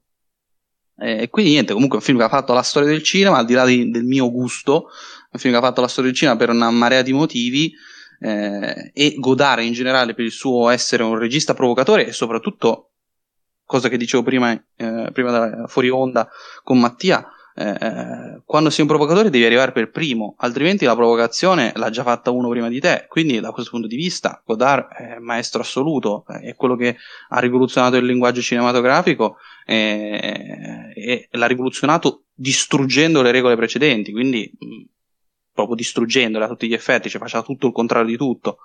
Quindi, secondo me, davvero è un capolavoro. Poi che il mio gusto magari non mi faccia dire 5 stelle su 5, quello è un altro discorso. Sono contento che ogni tanto il tuo gusto prevale, prevale anche sull'oggettività e l'obiettività e, ti, e mi sento mi, oggi ti sento vicino a me Enrico, per una volta inizia a preoccuparti perché non capita spesso. Ma oggi sono io l'outsider. Sì, oggi sì. ma ne con spazio. Eh, vediamo un po' che dici sull'ultimo, su, fino all'ultimo respiro. No, ma condivido tutto, con... cioè a me comunque è piaciuto forse un pochino di più di, di Enrico, però comunque rimaniamo sul capolavoro. E aggiungo una cosa a quello che ha detto, non solo devi essere il primo per essere provocatore, ma devi conoscere a menadito il cinema. E ricordiamo che Godard, prima di essere regista, è critico cinematografico. E, e, e forse è quello anche un aspetto quasi metacinematografico di fino all'ultimo respiro, ma sua, dell'intera filmografia, cioè che lui eh, si possono diciamo, leggere i suoi film come eh, dei, diciamo, dei saggi, se vogliamo, di critica, in, cui lui prende la storia del cinema, prende il, i sistemi classici, le regole classiche del, del, del cinema e le scardina completamente e dice da qui ora si riparte. Ed è quello forse il punto, il punto più importante de, di questa pellicola in particolare, ma del suo cinema. E quindi, come avete detto voi, questo è veramente un film che rompe le, le, regole della messa in scena, ovviamente, della cinematografia a tutti gli effetti, quindi queste angolazioni completamente anticonvenzionali, jump cuts, i piani sequenza anche quando sembra Mm, che non, non, ce ne sia bisogno, inquadrature brevi, questo montaggio che eh, è, non è frenetico, è proprio eclettico quasi, e mm, in alcuni momenti anche forse senza motivo, però è anche il bello del film. E, e, non solo, oltre al montaggio e quindi alla regia, eccetera, secondo me qui c'è anche la recitazione che ha un, uh, un punto fondamentale perché il, il, protagonista, oltre a mm, diciamo omaggiare e Humphrey Bogart con questo con il tocco che fa allora, sulle labbra. Non lo sapevi perché è arrivata una domanda su questo, eh? Ah, vedi, ora, ora, ora la fai allora. E, um, comunque, appunto, il, um, i personaggi, eh, il protagonista soprattutto, eh, questa recitazione molto sopra le righe, che accentua i, eh, i, movimenti facciali, le espressioni, gli sguardi, gli occhiolini, le movenze, addirittura rompe la quarta parete, parla, parla con lo spettatore eh, e dove viene ambientato tutto questo?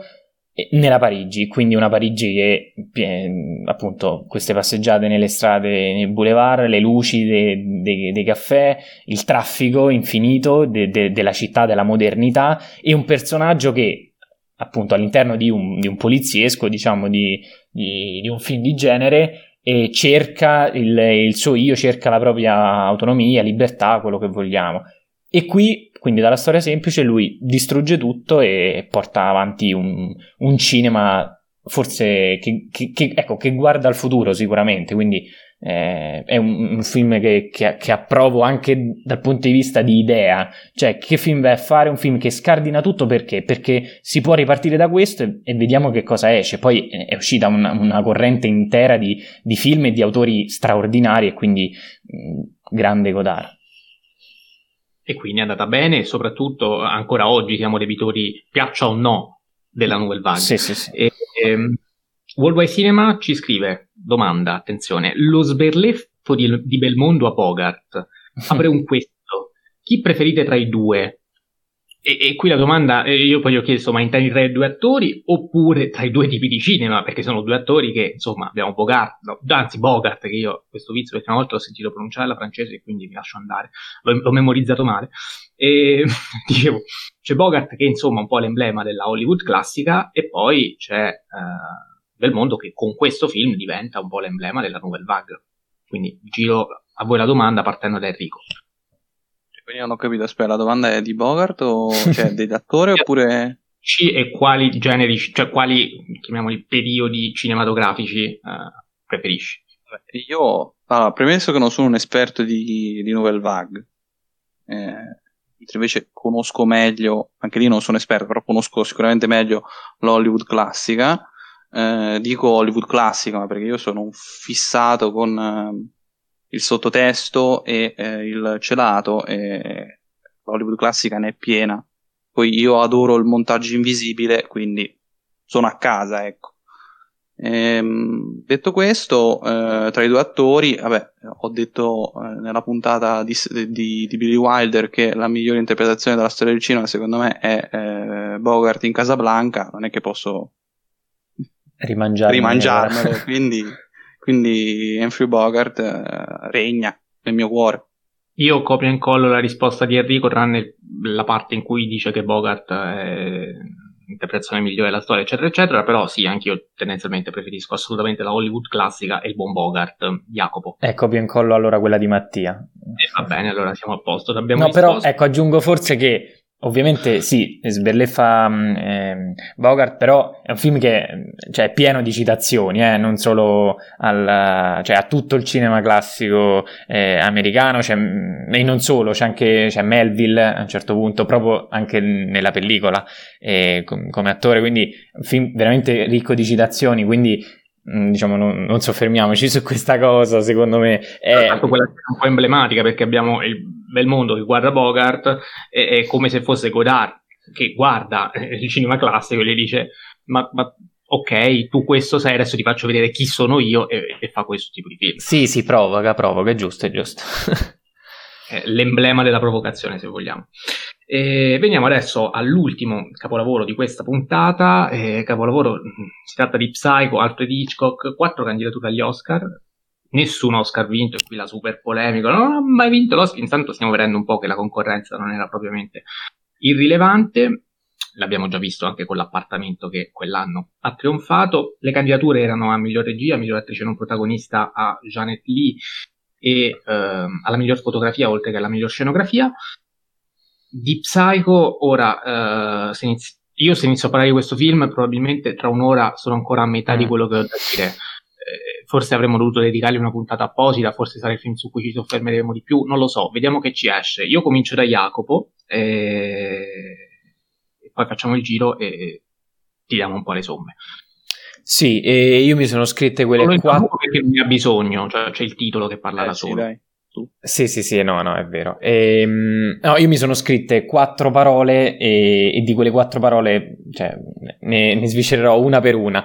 E, ehm, allora, si inizia con... Allora, qui è un film che, come, come solito Freda Hitchcock, è un film che gioca con lo spettatore. È un film che eh, Hitchcock, Hitchcock, sa che lo, lo, spettatore di gialli ne ha visti, ne ha visti tanti e, e, sa che il pubblico, secondo me, non ha più bisogno di, di quell'enigma, no? di, eh, di, di, dire chi è stato, eccetera, perché noi comunque in Psycho sappiamo, è sottointeso quasi che l'omicida vivi in quella casa, poi sia lui sia la, la madre, no, questo ovviamente lo scopriremo alla fine, eh, però comunque sappiamo che c'è un omicidio. Allora qual è la, la, la parte interessante? È il modo in cui prende altri personaggi e dice ok, ora an- andiamo a vedere che cosa c'è, quindi prende, prende la, la, la, ragazza, diciamo la protagonista, poi prende il detective, poi fa andare la sorella, quindi è, è un gioco in cui eh, lui eh, prende come, come, se fosse un burattinaio questi, questi, personaggi e li infila in questa gabbia forse di morte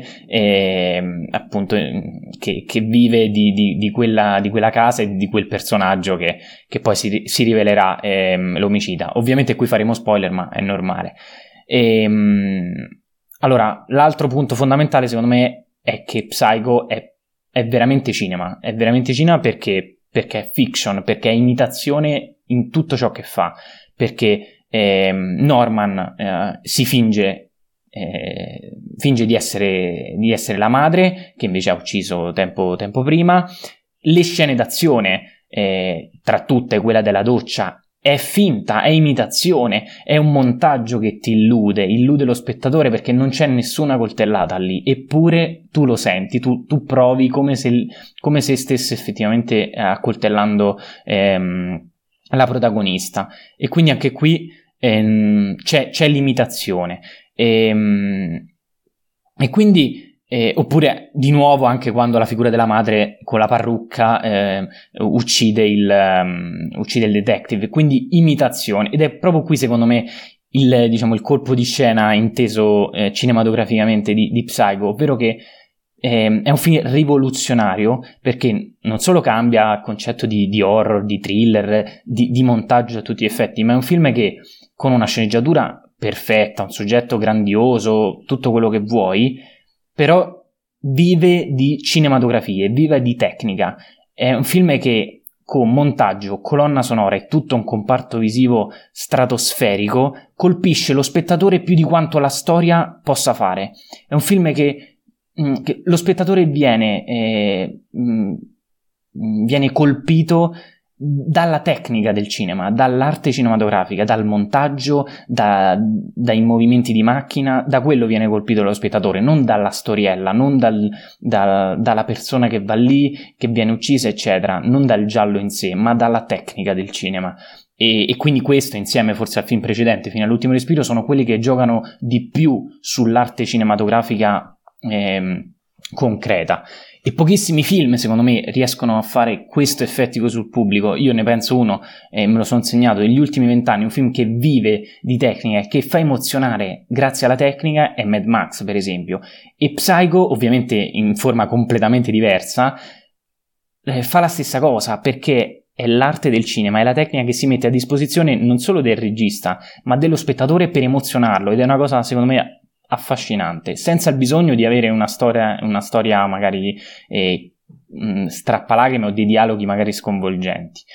E quindi è un film che infine l'ultima cosa che mi sono scritto è l'utilizzo del sonoro. E qui poi quando arriveremo ai premi saremo tutti d'accordo, ma eh, l'utilizzo che ne, che ne fa è veramente fuori dal comune con um, questi violini che simulano il rumore del coltello e tutti questi versi degli animali che in realtà si vedono imbalsamati, del gufo per esempio, che incubiscono eh, tutta l'atmosfera e quindi un, un, sonoro e la colonna sonora in generale eh, dall'inizio alla fine, non solo nelle scene tragiche, che mh, colpisce eh, veramente tanto. È uno dei miei film preferiti di Hitchcock, non il preferito, ma comunque è veramente qualcosa di, di, di stratosferico, di fondamentale per la storia del cinema. Non mi dilungo di più perché so che mm, eh, lo farei, ecco, avrei le, eh, le, capacità, quindi passo la parola, non so, a Enrico in modo tale da... fate voi. Guarda, me la prendo io due secondi, eh, semplicemente perché eh, dalle tue parole eh, così mi viene in mente qualche spunto. Ehm, dal momento che hai detto giustamente, hai fatto notare l'importanza della colonna sonora, l'importanza del montaggio, eh, in cui vediamo cose che non ci sono, perché l'hai detto, le, le, le, coltellate fisicamente non, non, ci sono, ma vengono riprodotte dal sonoro, che tra l'altro è stato utilizzato un melone che veniva coltellato per dare il suono del coltello che si infilava nella carne, e dalle immagini che però il coltello non tocca mai, eh, cioè non penetra mai la, la pelle eh, di Janet Lee, eppure noi lo vediamo pur non vedendolo. Quindi queste cose però sono cose da fare, sono tutte cose che si fanno in post produzione. Quindi qui abbiamo anche l'importanza della post produzione e di quanto appunto musica e montaggio riescono a cambiare un film che senza quelle musiche e senza quel montaggio sarebbe banalissimo e non avrebbe non sarebbe il capolavoro che è. Ehm, non ti sei soffermato troppo sulla, sulla regia della fotografia, magari comincio a farlo io e poi Enrico mi segue a ruota e poi magari ci torni tu se ti viene in mente qualcos'altro perché questo è un film che appunto ci sono mille mila cose da dire.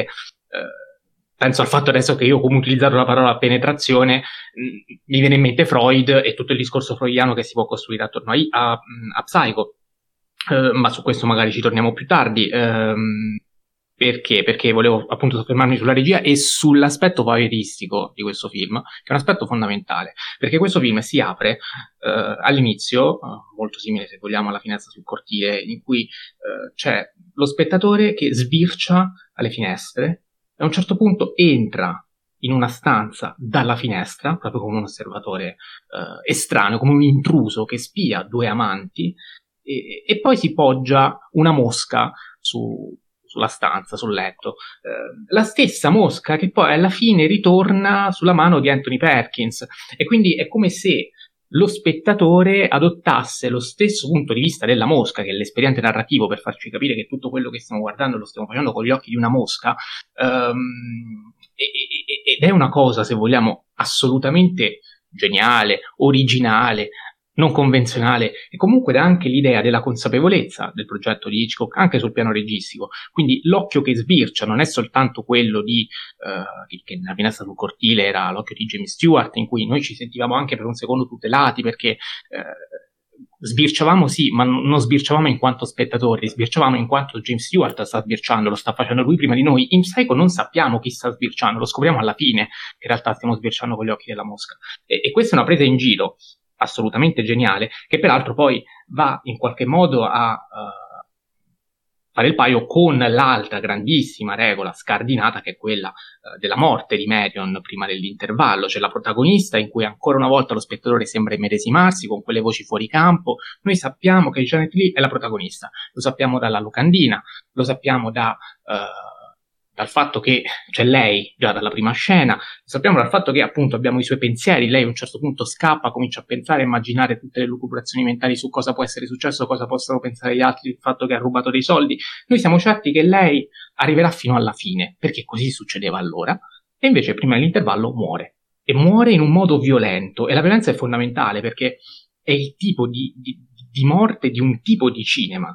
Eh, ed è per questo che poi, anche per questo che Psycho è stato un film particolarmente apprezzato proprio dalla Nouvelle Vague, proprio perché anche Psycho in qualche modo va a scardinare le regole narrative classiche. Uh, è un film che, uh, ecco per fare anche un altro esempio, è la prima volta che viene inquadrato, uh, se non sbaglio, perlomeno in America, eh, il gabinetto. Il gabinetto non poteva essere inquadrato e qui viene inquadrato, ma ci si sofferma anche a lungo, perché infatti a un certo punto c'è anche la scena in cui Anthony Perkins ripulisce la scena del crimine in quel bagno. Non c'è soltanto la scena in cui si scarica il bigliettino, ma c'è anche proprio tutta la, la fase di pulizia. Questo, questo, soffermarsi su questi dettagli all'epoca era un qualcosa di assolutamente innovativo, di assolutamente nuovo, che rende anche l'idea di quanto questo film sia stato, sia stato rivoluzionario. Ehm, penso all'utilizzo del bianco e nero, che all'epoca abbiamo visto la maggior parte di questi film sono tutti in bianco e nero, però Hitchcock utilizzava il colore, aveva già utilizzato il colore per esempio sulla finestra sul cortile, aveva utilizzato il colore in, um, in Intrigo Internazionale, l'aveva utilizzato anche in uh, La donna che visse due volte, quindi questo ritorno al bianco e nero per lo spettatore di Hitchcock, che era uno spettatore affezionato al personaggio di Hitchcock, che era anche un personaggio televisivo perché faceva una serie, e, um, se vogliamo, poteva anche rimanere un po' straniato dalla scelta del bianco e nero che sembrava un ritorno al passato, eppure il bianco e nero, se da un lato poi gli era stato imposto dalla censura, perché insomma c'erano quelle scene così violente con il sangue che poi è stato reso anche con, con del cioccolato eh, e che risulta così nero e un nero su un bagno così bianco, un sangue così nero, si nota ancora di più se fosse stato rosso paradossalmente, quindi alla fine funziona. Ma anche il gioco di bianco e nero è un gioco semantico che ritorna, che sottolinea la duplicità dei personaggi, penso um, non solo uh, al uh, celebre reggiseno della Janet Lee che prima della rapina è bianco e dopo il furto diventa nero, come a dire un personaggio che appunto da buono diventa cattivo e che a un certo punto voleva redimersi facendosi quella doccia purificatrice che però non riesce a fare fino in fondo, o meglio la fa, ma poi muore e quindi non riesce a, uh, a lavare via i peccati che avrebbe voluto lavare via. Um, ma anche il viso di Perkins, quando viene illuminato, una metà faccia bianca, una metà faccia ombrosa, che indica sia il bene che il male, ma indica soprattutto la doppia personalità di questo psicopatico assassino che è tra i più celebri villain della storia del cinema, forse forse il migliore in assoluto. Mi sa che c'era una classifica ed era arrivato secondo, ma non avevo visto qual era il primo. Uh, forse Enrico lo sa oppure se lo va a recuperare. Non lo ricordo. Forse Darth, Darth Vader, però non, lo so. Sì, può essere. Ad ogni modo è sicuramente diventato amoroso e iconico. Io già ho cominciato a parlare troppo, quindi mi interrompo, lascio la parola a Enrico se vuole trarre qualche spunto, aggiungere qualcosa e poi magari facciamo anche un altro giro su questo film. Ma avete detto un po' tutto. Eh, ricordo il compositore della colonna sonora, eh, Bernard Herrmann, che insomma non ha bisogno di alcuna eh, presentazione. Ehm, per quanto mi riguarda, eh, avete detto tutto. Mi, mi, concentro sul montaggio. Io a questo punto, visto che avete detto tutto, eh, perché è vero che rivoluziona la storia del cinema, ma perché? Eh, non solo per la, l'esoso numero di inquadrature nella scena dell'omicidio, ma perché... Eh, in 24 secondi, eh? attenzione. Cosa, scusa? Velo- no, sono 34 inquadrature in 24 secondi, anche per dare l'idea della velocità dell'immagine. Non riusciamo a vedere. Grazie della, de, del, diciamo dei numeri, che non me li ricordavo. E ehm, cosa fa? Eh, oltre a questa cosa qui, utilizza eh, espedienti ehm, innanzitutto formali, diciamo eh, geometrici, per mescolare le inquadrature, cioè utilizza eh, oltre anche qui al jump cut, perché anche in questo caso c'è eh, il jump cut, seppur non usato eh, come in, uh, fino all'ultimo respiro, che è esasperato in ogni sequenza. Ehm, nella scena della doccia noi vediamo l'occhio e vediamo anche il buco dove il sangue eh, accumula voragine e torna vertigo. Eh, diciamo, sgorga e eh, pulisce sangue che hai già detto che è cioccolato, eh, quindi la curiosità me l'hai fregata. E, e, detto questo, secondo me è proprio un film che eh, rasenta la perfezione per ogni tipo di spettatore. E questa, secondo me, è una delle grandezze di, di Psycho. Che Psycho eh, davvero piace a tutti. In generale è una prerogativa di Hitchcock, ma Psycho ancora di più. Eh, cioè per dire la finestra sul cortile se lo fai vedere a un non cinefilo magari non coglie la bellezza eh, intrinseca e eh, stratosferica mi permetto di dire superiore a, a quella di Psycho eh, perché eh, nella finestra sul cortile c'è una riflessione sul cinema davvero da rente e lode per usare questa volta voti universitari ehm, Beh, siamo invece in un superiore quindi giusto eh, inve- esatto. Eh, invece in, um, in Psycho eh, non c'è bisogno di conoscere il cinema, eh, anche perché come dicevate voi le, ehm, le, accoltellate le percepiamo anche se non ci sono. Eh, apre chiusa parentesi, torna al discorso codice ACE, non, non, contiamo le volte in cui Hitchcock ha fottuto eh, il codice ACE perché finiamo di elencarle domattina. Um, questa forse è la, la più iconica eh, nel modo in cui l'ha fregato perché davvero eh, non si vede la coltellata ma quella scena è davvero disturbante solo per il sonoro. Sonoro che avete già definito perfetto eh, non ho nulla da dire. Quindi davvero questo è un film che secondo me piace a tutti. Piace alla casalinga annoiata la domenica pomeriggio piace al cinefilo incallito piace all'amante di Hitchcock eh, insomma piace davvero a tutti. Eh, c'è poco da fare. Questo è veramente uno di quei capolavori che eh, davvero lascia a bocca aperta. Certo è che, mh, siccome prima Mattia avevi detto la questione degli Oscar, io ribadisco che lo stesso anno c'era l'appartamento che secondo me è superiore a, a Psycho. Attenzione, subito così, deciso. Nel senso, eh, si parla di entrambi i due capolavori della Madonna. Ecco, diciamolo, diciamo. La differenza è che Psycho forse non è nel top del top del top del top di Hitchcock. Cioè, Adesso ci sarebbe l'Hitchcockiano Doc che ti dice: Beh, ma perché Hitchcock è riuscito a fare molto meglio di Billy Wilder. Eh, vabbè, no, non commento queste persone. Eh, no, non, Cioè, per dirne tre, secondo me superiori a Psycho. Notorious, La fine sul cortile e Vertigo. E, e, tutti vengono prima, eh, faccio presente, quindi non è che vengono dopo. E ti dico anche Rebecca, secondo me. Intrigo eh, internazionale. Rebecca, Rebecca Intrigo internazionale, mea culpa, non li ho visti. Eh, mi metto veramente sulle, in ginocchio. no, comunque io ho preferito di un'unghia forse, ma l'appartamento sì, l'ho preferito. Eh, non so se su Psycho vogliamo aggiungere qualcosina, ci sarebbe, cioè io, a me vengono in mente, ecco, il, la figura del poliziotto eh, ha un qualcosa da dire, nel senso è l'unico di cui non si mostrano gli occhi, è, è, quello con gli occhiali scuri, è quello che non ha gli occhi, sappiamo quanto gli occhi sono fondamentali per questo film, penso anche alla scena in cui c'è quell'inquadratura fantastica in cui torna l'effetto vertigo che c'è sia nella vasca, come dicevi tu Enrico, in cui sgorga il sangue, ma c'è anche nell'occhio di Janet Lee quando viene inquadrata... Assolutamente. roteante, se vogliamo, ci si allontana dopo che peraltro l'occhio era tornato anche quando Anthony Perkins stava spiando la, la, la ragazza dalla, uh, retrobottega, ora non so come si chiama, dalla hall del, del, del motel, insomma, um, il poliziotto non c'era, ma cosa simboleggia questo poliziotto, questo poliziotto senza occhi, eppure pur non avendo gli occhi è quello che vede meglio perché vede la coscienza ehm, di, di, di, Janet Lee e quindi il poliziotto può simboleggiare la sua coscienza, può simboleggiare anche ehm, non solo la coscienza individuale di Marion, ma la coscienza collettiva anche, che eh, il senso di colpa della Marion che non è soltanto un senso di colpa personale, ma anche un senso di colpa verso eh, la collettività statunitense, verso il popolo americano, verso la legge, verso la giustizia, verso eh, un'etica anche. Eh, e poi c'è, mi viene in mente, eh, tornando anche un po' al discorso freudiano, eh, quel, quella penetrazione fatta proprio col coltello, che un, un elemento, se vogliamo, anche fallico e, e, che impedisce, come avevo già detto, a, alla povera Marion di, di, di, potersi redimersi. Quindi c'è la peccatrice che non ha possibilità di redenzione.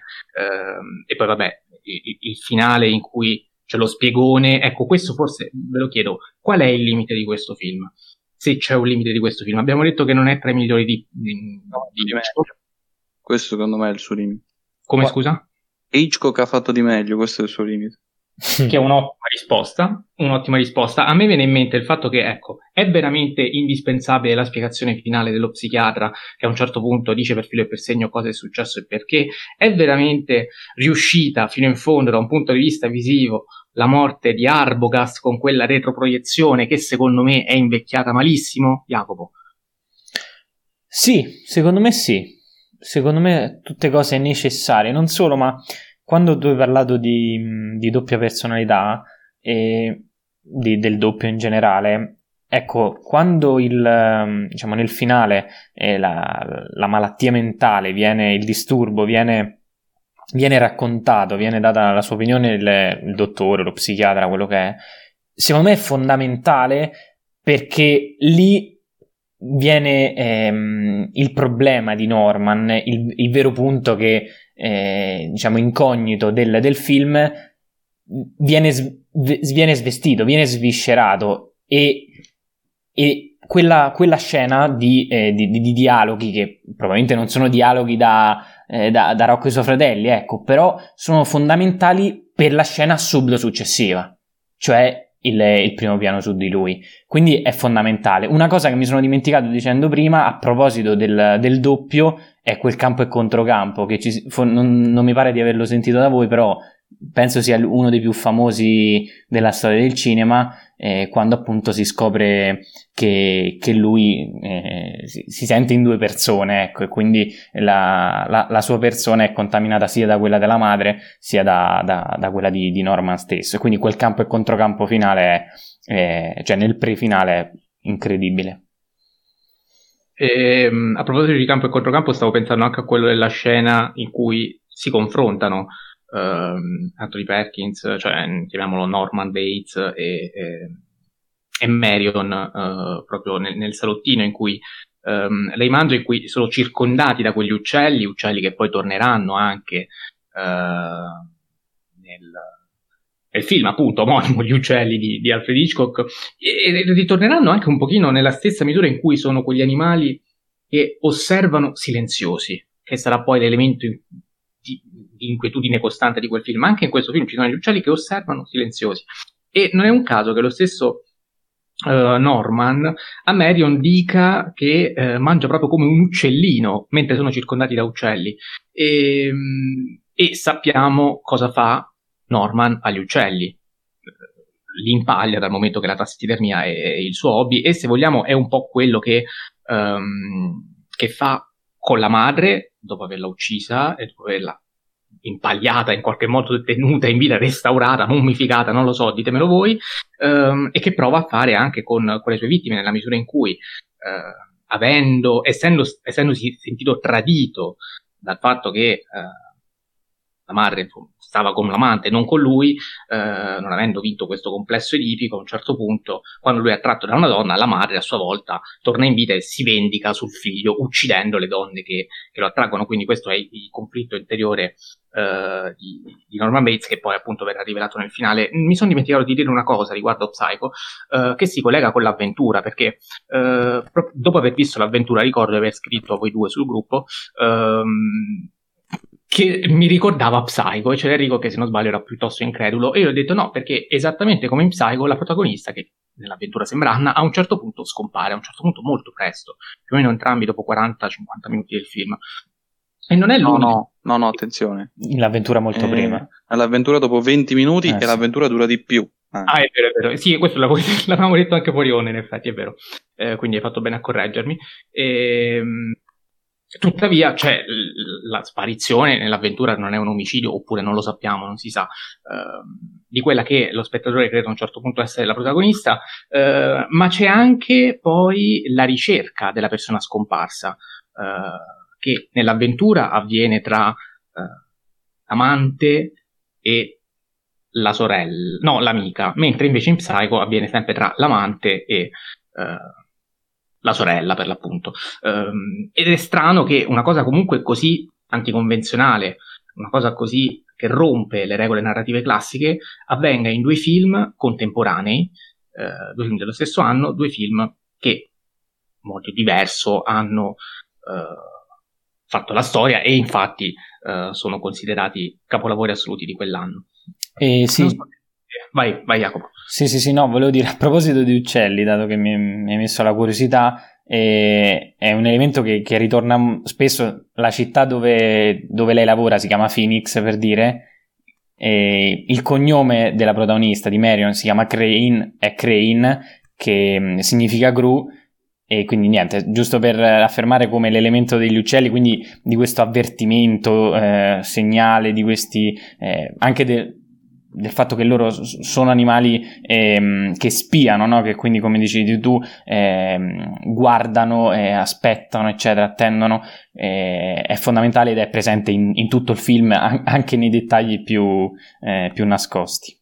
Anche il, l'elemento della madre torna sempre all'inizio nei dialoghi, Uh, penso alla scena in cui i due amanti parlano della foto della madre che devono girare quando vogliono fare l'amore a casa di lei, eh, che lui dice vabbè si gira la foto, la si mette verso il muro e noi facciamo quello che ci pare, eh, le pasticche che pure quelle sono, gliele aveva consigliate la mamma, insomma anche in modo così, se vogliamo, subliminale, sono tutti degli elementi che vengono in qualche modo disseminati nella sceneggiatura per eh, preannunciare quello che poi sarà il tema, il tema centrale, il tema cardine. Mi stavo dimenticando, ci sono arrivate eh, delle domande, sì, ci è arrivata una domanda su Psycho mm, di Cinema Life che ci dice che Psycho è tra i film più influenti di tutti i tempi e siamo d'accordo. Poi ci chiede che ne pensate dello Psycho di Van Sant? Favorevoli a queste copie? Io non l'ho visto. Tuttavia posso dire che Mereghetti mi sembra favorevole perché così mm, dal momento che ce l'avevo sopra uh, a livello proprio grafico mentre ho letto la scheda di Psycho uh, gli aveva dato 3 stelle addirittura. Lui dà 3 stelle e mezzo a Psycho e 3 stelle a quello di Van Sant. Quindi mi è venuta voglia di vederlo. Se riuscirò lo recupererò. Non so se voi l'avete visto, ditemi la vostra. Io non l'ho visto, però vorrei fare una riflessione. Però non so, Jacopo, te l'hai visto, magari te sei quello più. Io non l'ho visto, ma ne ho sentito tantissimo parlare e bene, e quindi lo vedrò. Mm, comunque c'è una, c'è una riflessione sul, sul colore, che no, non so se è quella. Esatto, ok, no, allora esatto. vai, vai, fai tu, falla tu. Cioè, eh, secondo alcuni critici, specialmente, eh, la bellezza del, dello Psycho di Gas Van Sant, che non aggiunge praticamente nulla se non una, una piccolezza in un aspetto narrativo, è un remake shot for shot, eh, però a colori, eh, dimostra innanzitutto eh, come Psycho sia un film fuori dal tempo, cioè piace a tutti, se non sbaglio è 92, possibile. 98. 98 ehm, quindi ben 38 anni, anni, dopo, quindi assolutamente eh, periodo completamente diverso. Eh, a colori, quindi la grandezza di Psycho non è solo dovuta al bianco e nero, ma è proprio eh, anche a colori sarebbe una bomba. Cioè, è, c'è proprio una riflessione anche sul cinema e sulla potenza di Psycho, quello di Hitchcock, eh, migliore. E Gas Van Sant dimostra il fatto che lui non è che eh, sia, come posso dire, non si vuole mettere sullo stesso piano di, di Hitchcock, in quanto lui replica eh, il lavoro fatto da, da, Hitchcock. Quindi non è che prova eh, a farlo meglio, prova proprio a rimetterlo in scena. Quindi io non vedo l'ora di vedere il film per vedere se questa eh, riflessione critica che è abbastanza comune, non, non solo di Mereghetti, sono, adesso non mi ricordo la recensione di Mereghetti, ma credo che anche lui dica più o meno queste cose qui, eh, sono molto curioso di vedere per, per vedere se eh, concordo o meno con questa visione sul film. Jacopo, se vuoi aggiungere qualcosa e se sei d'accordo in generale sui remake shot for shot.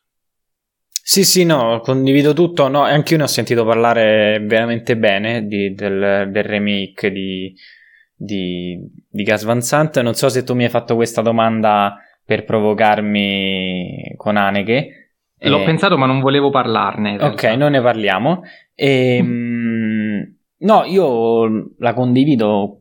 Se, quest- se, questo remake ha un senso e siccome eh, da quello che ho letto eh, Gas Van Sant ha fatto un lavoro eh, veramente fuori dal tempo nel senso che è riuscito a, um, a fare intanto una cosa eh, se non mi ricordo bene che voleva anche Hitchcock. Cioè Hitchcock voleva girarla a colori Soltanto che appunto per quello che hai detto prima, eh, per la censura e, e, poi ovviamente questo bianco e nero lui lo ha sfruttato anche dal punto di vista narrativo come, come mh, duplicità della, della, pellicola, bene e male, tutto quello che vuoi, però lui il film lo voleva a colore, quindi è, è stato anche un omaggio eh, di, di, un regista appunto Gas Van Sant che eh, penso conosca veramente a memoria la, la filmografia di Hitchcock, quindi mh, mm, ben venga se, se, vengono fatte queste operazioni quando ovviamente c'è, c'è, un senso. Ecco. Comunque volevo dire, siccome abbiamo eh, finito questa carrellata di film, volevo dire che comunque gli anni 60, in generale il 1960, è veramente un anno di mezzo. Eh, ora, il cinema non è iniziato nel 1900 preciso, un po' prima, però considerando che siamo nel 2000, negli anni 20 e il cinema è iniziato più o meno mm, in, in quegli anni, inizi, fine 800, inizi 900, gli anni 60 eh, rappresentano proprio una metà eh, geografica proprio storica del, eh, della storia del cinema e mm, il, il, cinema italiano cambia, la Nouvelle Vague nasce, è veramente tante cose insieme sono contento che come prima puntata eh, di questa rubrica, se vogliamo, dedicata a un anno preciso, eh, sia proprio in questo anno dove eh, risiedono veramente tanti, tanti capolavori. Sì, poi non mi ricordo neanche com'è nata questa cosa, perché io avevo proposto di fare così i capolavori di un'annata a caso, poi è uscito fuori il 60, non so se l'aveva proposto Enrico, penso, perché si ricordava io che era detto... un anno pieno. Io avevo detto il 77 e il 60, che sono due anni entrambi che segnano due cesure gigantesche. Perché mm. il 77 praticamente è, se vogliamo definirlo, è la nascita del postmoderno, anche se in realtà ci sono sintomi precedenti, come il 60 è poi la nascita del cinema moderno, anche se in realtà ci sono sintomi già dal 59-58, quindi insomma, eh, però più o meno. Più o eh, meno. magari essere la prossima, non lo so. Allora, noi abbiamo iniziato appunto questa sorta di rubrica, chiamiamola così, che faremo ogni tanto, anche perché i film da recuperare saranno tanti, e quindi dovete, dobbiamo avere il tempo di farlo. E, e poi, appunto, cosa che stiamo per fare, ci vogliamo divertire in modo rigorosamente goliardico, lo ribadisco, a assegnare questi blow up awards cosa sono? Sono dei, dei riconoscimenti, dei premi che eh, andremo a dare ai film eh, che abbiamo analizzato eh, nel corso della puntata dedicata ai capolavori di quell'anno come insomma, questi sei, ma anche quelli che abbiamo analizzato in passato, quindi a, questi, queste premiazioni parteciperanno anche l'appartamento, la dolce vita e l'avventura.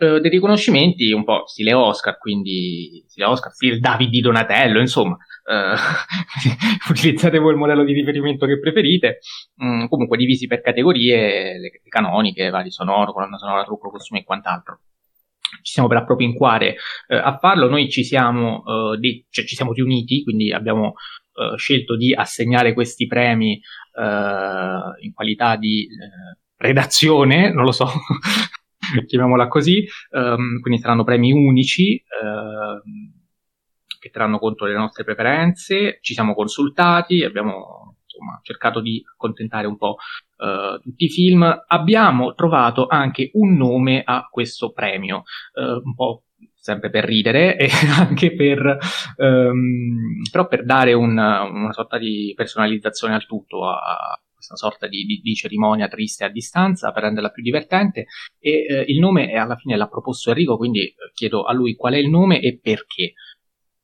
Allora, diciamo prima il perché, perché poi è la genesi poi in realtà del, del nome. Eh, Blow Up è Antonioni, sapete che io amo Antonioni. Eh, il simbolo de- del podcast è al 9000 di 2001, quindi Kubrick, quindi Mattia. Mancava un, diciamo, un espediente no? di, di, Jacopo e siccome Jacopo ogni fine puntata ci ricorda che a lui piace molto Fellini, ho pensato, beh, siccome iniziamo questa cosa con la dolce vita e siccome Fellini ha inventato un termine italiano, cioè paparazzo, che è il cognome del personaggio, che poi è diventato, eh, diciamo, quello che fa paparazzo nel film, ovvero fotografare eh, anche quando è scomodo, abbiamo deciso di chiamare questi premi il paparazzo per il miglior sonoro, nome abbastanza strano, però divertente e soprattutto che dà, eh, completa appunto questo trittico eh, Fellini, Antonioni eh, e Kubrick, anche se eh, sia chiaro per me, Antonioni non è il mio regista preferito, ma è uno dei miei boh 20 che adora la follia. Ma eh, c'è anche il ritorno della macchina fotografica, diciamo. Assolutamente, assolutamente. Mi stavo dimenticando. Fotografa, cioè, torna tutto, un nome geniale, quindi sono contento. Penso che lo sia anche Jacopo Sil. Sì, sì, sì, assolutamente. Eh, appena, appena ho letto la proposta mi sono, mi sono emozionato e, mm, e, mi fa piacere che anche voi eh, siete, siete, con me nel, nell'aver trovato il terzo diciamo, elemento eh, cinematografico eh, da, da, inserire ne, in, questo, in, questo, podcast. Ecco. Tra l'altro ritorna anche in Al 9000 che sembra anche un po' l'obiettivo di una di una macchina fotografica. Quindi, insomma, chiudiamo il cerchio e diamo inizio a questa prima uh, edizione dei Blow Up Awards, uh, dedicata appunto al 1960. Um, ehm, la premiazione parte con il paparazzo al miglior sonoro, cerco di dirlo senza ridere troppo, um, che in modo, devo dire, unanime, lo aveva già anticipato Jacopo, abbiamo deciso di assegnarlo a Psycho. Ora, non so se partono gli applausi, speriamo di sì, non lo so, ce li facciamo di noi in modo virtuale. Comunque, Psycho penso che forse soltanto la maschera del demonio aveva uh, in qualche perlomeno nella mia testa, non ne ho parlato con voi, però quando ho visto la maschera del demonio ho detto, oddio, questo forse, forse potrebbe farcela, poi però uh, ho rivisto Psycho e non ho avuto dubbi. Per me anche l'appartamento era un sonoro decisamente notevole, più che altro perché eh, Wilder utilizza l'espediente sonoro per fare una marea di gag. Uh, certo è che però come il sonoro di Psycho c'è davvero poco al mondo. Quindi secondo me eh, que- questo era veramente uno di quelli in cui ero certo che eh, bisognasse darlo a Psycho. E io concordo, concordo con Enrico pienamente.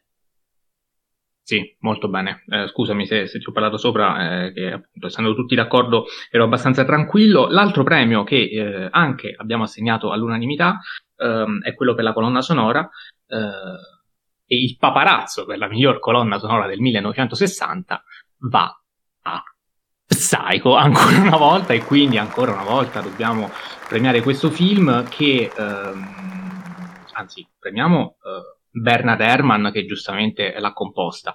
Lo premiamo non solo per i violini, ma lo premiamo per l'inquietudine crescente, eh, ma eh, io qui vi dico la verità, prima di rivedere Psycho uh, ero abbastanza sicuro di volerla dare a Nino Rota, perché attenzione, Nino Rota qui ha due candidature, uh, sia con Rocco e i suoi fratelli, sia con La Dolce Vita, ed è, sembra assurdo, ma non abbiamo premiato Nino Rota, uh, e questo forse però ci dà anche l'idea della grandezza della colonna sonora di Psycho.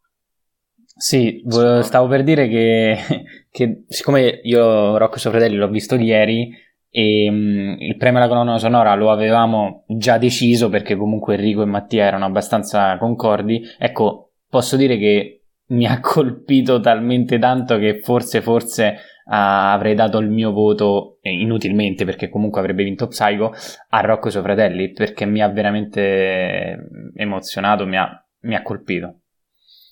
In Rota, maestro assoluto, proprio come Bernard Herrmann, cioè mi sembra abbastanza lapalissiano dirlo.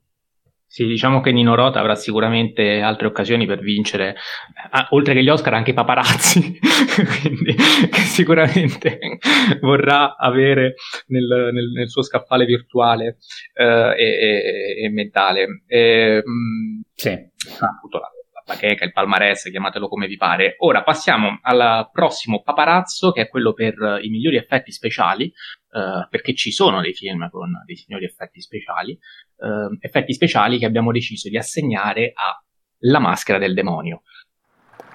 Maschera del demonio, Mario Bava che uh, se non sbaglio li ha curati personalmente, quindi questo sì, vorrebbe... Sì, sì.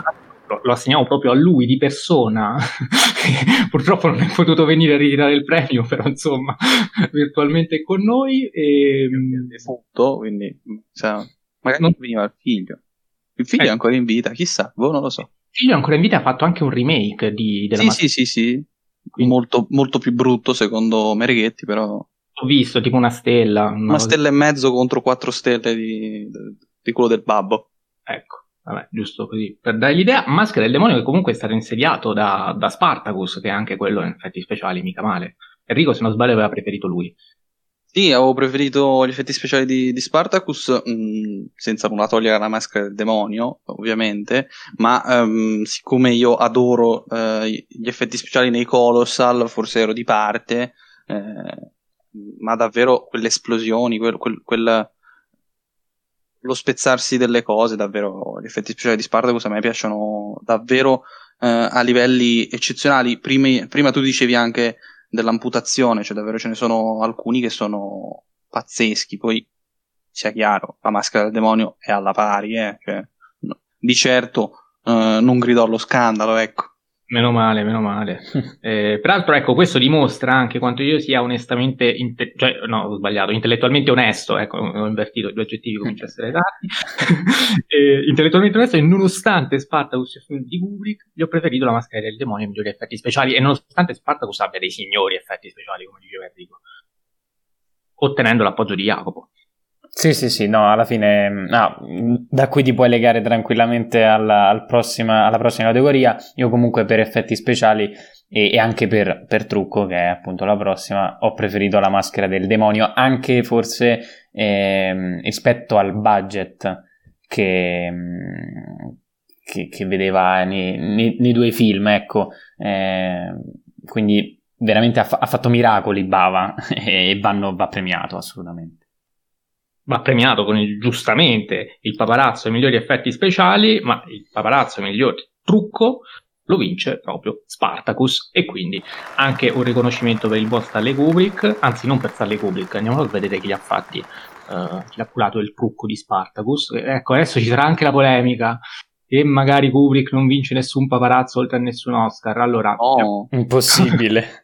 Vedremo, io, io, mi aspetto di tutto, non so. Però ha vinto per gli effetti speciali l'Oscar, lo di 2001, eh, sì, sì, sì. Comunque è Bud Westmore il truccatore. So, Bud Westmore, quindi ottiene anche lui un bel paparazzo. Uh, anche il paparazzo è d'oro, dobbiamo ricordarlo, dobbiamo dare un'iconografica di questo riconoscimento, assolutamente, molto bene. Um, penso che eh, sul trucco anche siamo, siamo, tutti d'accordo. Forse però qui Enrico aveva al contrario votato Maschera del Demonio, mi sa che lui aveva fatto lo stesso. Sì, perché cioè, il trucco sulla faccia, che ripeto, anche qui, trucco e effetti speciali per me cioè, c'era uno Spartacus e la maschera del demonio sopra gli altri con netto distacco. Eh, secondo me, nella maschera del demonio ci sono appunto quei giochi che dicevo prima eh, della purezza di Barbara Steele con interpreta Katia contro Barbara Steele sporca, eh, assolutamente impura, grigia, eh, con interpreta invece Asa, che a me quella cosa lì mi ha, mi ha veramente fatto andare in brodo di giuggiole assolutamente. Molto bene, molto bene. Uh, procediamo adesso con uh, la proclamazione del vincitore del paparazzo ai migliori costumi che va a Piero Gherardi della Dolce Vita, uh, che ottiene quindi finalmente il primo riconoscimento. Dolce Vita che, ecco, io qui adesso lo dico, avrei dato in modo molto sincero e spassionato il premio migliori costumi anche questo a Spartacus, eh, perché in Spartacus, forse non l'abbiamo sottolineato abbastanza prima parlandone, eh, i costumi sono... Cioè, li ho trovati meravigliosi, sarà, ripeto, che sono un amante del neoclassico, non riesco a fare a meno di, di non esaltarmi quando li vedo e tutto il resto, però adoro. Uh, Jacopo e Enrico sono stati assolutamente irremovibili, eh, io non mi oppongo ovviamente perché insomma, che li dire alla dolce vita, insomma. Tra l'altro questo ha vinto pure l'Oscar, eh, oltre al paparazzo, ovviamente il paparazzo è più importante dell'Oscar. Certo, certo, certo, certo. al contrario, al contrario dei, dei, David, non dico che gli Oscar sono più importanti dei David, io faccio il, assolutamente il soggettivo stronzo e quindi dico che sono più importanti i paparazzi. Bravo, bravissimo. È giusto dare una priorità. Qual è, a questo punto vi chiedo, l'abito che avete preferito della dolce vita? Lo vuoi dirlo tu, Jacopo? Non lo so. Ma eh, forse sono banale. io penso a quello della Ekberg immediatamente proprio. Pure io. Quindi. Sì, anche se sì, sì, sì, ci può stare. Sì. Ma sono tutti belli, cioè Stein, eh, Martello, sì, cioè, davvero. Rimaniamo lì, rimaniamo lì. Va bene, Paparazzo alla migliore scenografia. Uh, attenzione, ancora una volta Piero Gherardi per la dolce vita, quindi Piero Gherardi è eh, al momento l'essere umano più premiato a questi, a questi, a questi awards. Individualmente ottiene, ottiene, due riconoscimenti, Fellini ancora zero, ricordiamolo. Piero Gherardi ha due, Bissa con uh, il premio alla miglior scenografia, che io ancora una volta avrei voluto dare a, a, a Spartacus. Uh, anzi, no, non è vero, questo lo volevo dare all'appartamento di Billy Wilder. Esatto. Ecco, ecco, sì, sì. Avevo consigliato sia Spartacus che l'appartamento, alla fine me l'ho deciso per l'appartamento, ma voi, ancora una volta, irremovibili, Dolce Vita. Io non lo volevo dare alla Dolce Vita per quella retroproiezione su San Pietro, ecco. Che palle con quella retroproiezione. Ehm, no, a parte gli scherzi, cioè, la Dolce Vita uh, cioè, ha fatto vedere Roma al mondo. Cioè, Via Veneto, in alcuni film c'è quella pessima battuta, Via Veneto come quella della Dolce Vita, cioè, per, per dire quindi questo, per, me, per me anche solo per questo scenografia la dolce vita. Sì, sì, sì, è... anche sui costumi, costumi e scenografia in generale iconici a tal punto da non, non, non poter essere... Eh, cioè, doveva vincere la dolce vita in entrambi i premi. Poi per carità, tra Spartacus e l'appartamento, anche io dico la, l'appartamento perché, vabbè, vi invito ad andare a, vedere, ad andare a sentire eh, la puntata perché f- ho fatto un discorso molto abbastanza lungo sulla scenografia. E sull'importanza appunto della scenografia da un punto di vista proprio strettamente semantico rispetto al film. Quindi me lo ricordo e mi aveva colpito molto e proprio in virtù anche di quel discorso volevo dare questo premio all'appartamento, ma la relazione blow up si è pronunciata e quindi io non sono nessuno, pur essendo questa volta un membro, quindi potrei dire qualcosa, ma non dico niente, mi adeguo e sono contento così. Uh, due riconoscimenti quindi alla Dolce Vita, due riconoscimenti per Psycho, uno per la maschera del demonio, uno per Spartacus, assegniamo adesso il paparazzo alla miglior fotografia che andrà a Giuseppe Rotunno per Rocco e i suoi fratelli. Qui Giuseppe Rotunno, peraltro, mi sa che è l'unico direttore della fotografia che abbiamo nominato uh, nominato quest'oggi, anche no, se però... anche Nick Fisht, anche Nick Fisht. è vero, e anche Bava abbiamo nominato perché esatto. l'ha curata lui, quindi ho detto una scemenza, tuttavia, ecco, forse quella su cui ci siamo soffermati di più è proprio quella di Rocco e i suoi fratelli, fotografia noir, l'abbiamo già detto, uh, qui c'era Enrico che uh, ne aveva proposto un'altra, se non sbaglio. Sì, avevo proposto, uh, partendo dal presupposto che per me tutte le fotografie di tutti questi film, tutti e nove, è, sono da 10. Uh, quella dell'avventura personalmente è quella che fa un ragionamento intellettuale eh, che poi in realtà è un ragionamento sia di sceneggiatura, sia di regia, sia di fotografia, eh, davvero troppo stimolante, eh, ovvero sia la, la, la, scomparsa di Anna dal fotogramma che mm, a me personalmente folura, poi c'è quel, quel carrello quando, dal vicolo quando se ne vanno via da Noto in macchina Claudia e aiutatemi col nome del maschio, Sandro, possibile? È possibile ma uh, non me lo ricordo bene. Vabbè, Jacopo, intanto parlaci della fotografia, io lo cerco. Sì, si chiama Sandro. E, um, comunque, sì, fotografia. Allora, ecco, per, per diciamo, la, per dare un po' a, ad Antonioni quello che è di Antonioni, anche se, se, la fotografia non era sua, se ci fosse stata la notte al posto dell'avventura, for- avremmo premiato la notte tutti quanti, penso. Sì. Ok. E no, comunque volevo dirvi una particolarità che questo è un Oscar postumo perché Rotunno se n'è andato proprio quest'anno eh, a febbraio. Non è un Oscar, è un paparazzo. Sì, scusa, scusate. è un paparazzo. Scusate, oh, scusate il lapsus. Scusate, scusate. No, non...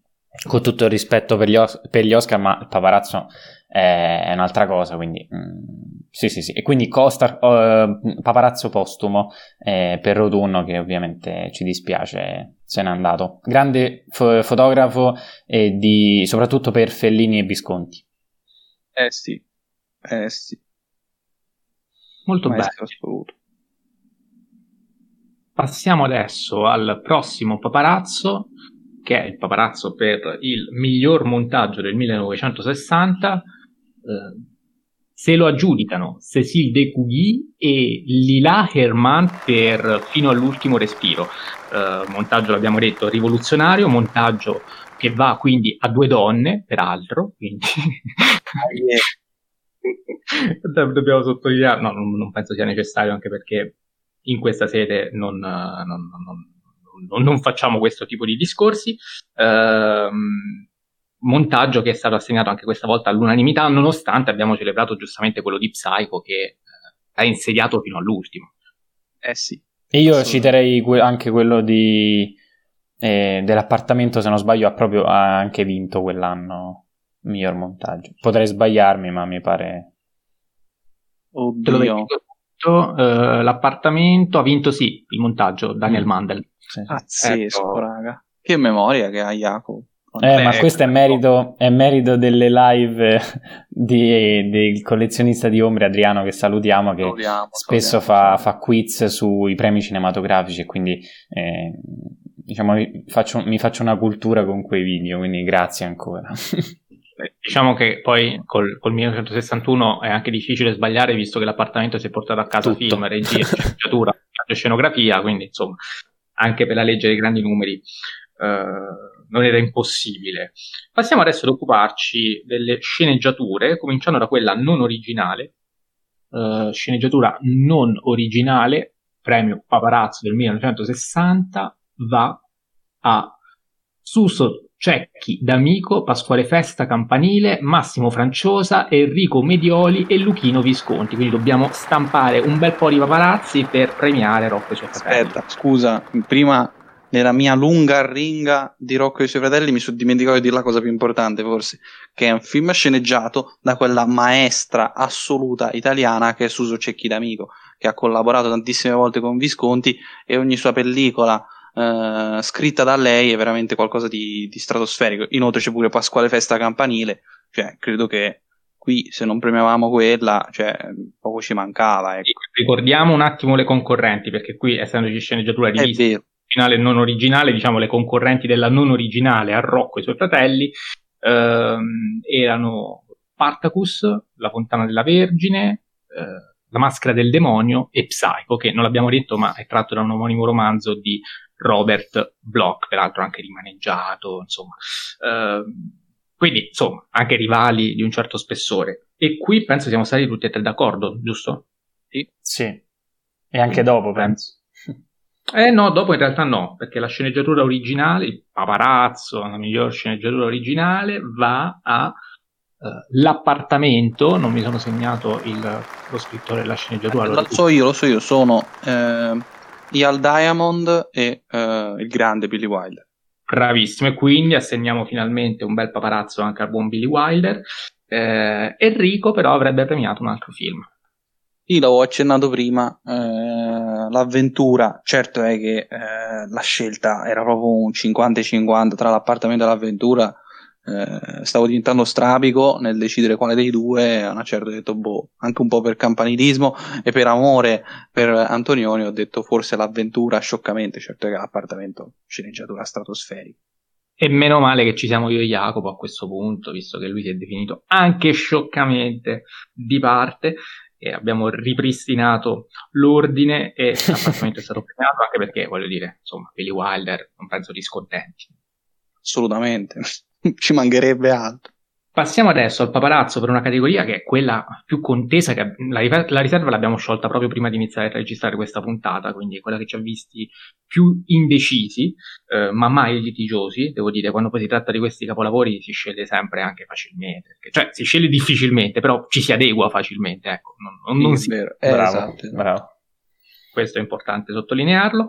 Uh, il paparazzo alla migliore attrice femminile, ovviamente non protagonista, va a Gunnel Lindblom di La Fontana della Vergine. Uh, scelta faticosissima proprio perché la concorrenza era tanta. Diciamo un po' uh, quali sono gli altri nomi. Ecco, uh, c'era Annie Girardot, per esempio, che aveva colpito particolarmente me e, e Jacopo. Eh, però insomma c'era anche quel discorso che eh, non premiare la, la, la Lindblom eh, che nasce da una proposta di Enrico quindi magari faccio parlare lui. Sì allora per me erano tutte bravissime le non protagoniste. Ci tengo solo a specificare che la Seberg l'abbiamo considerata come protagonista come anche la Leig quindi se gli state chiedendo perché non abbiamo scelto loro è anche per questo motivo qui. Ehm Innanzitutto, come hai accennato, la Fontana da Vergine, senza questo qui lo spoileriamo già, no? se ne andava a casa senza nulla ed era tristissimo, ehm, anche perché è un capolavoro pure questo.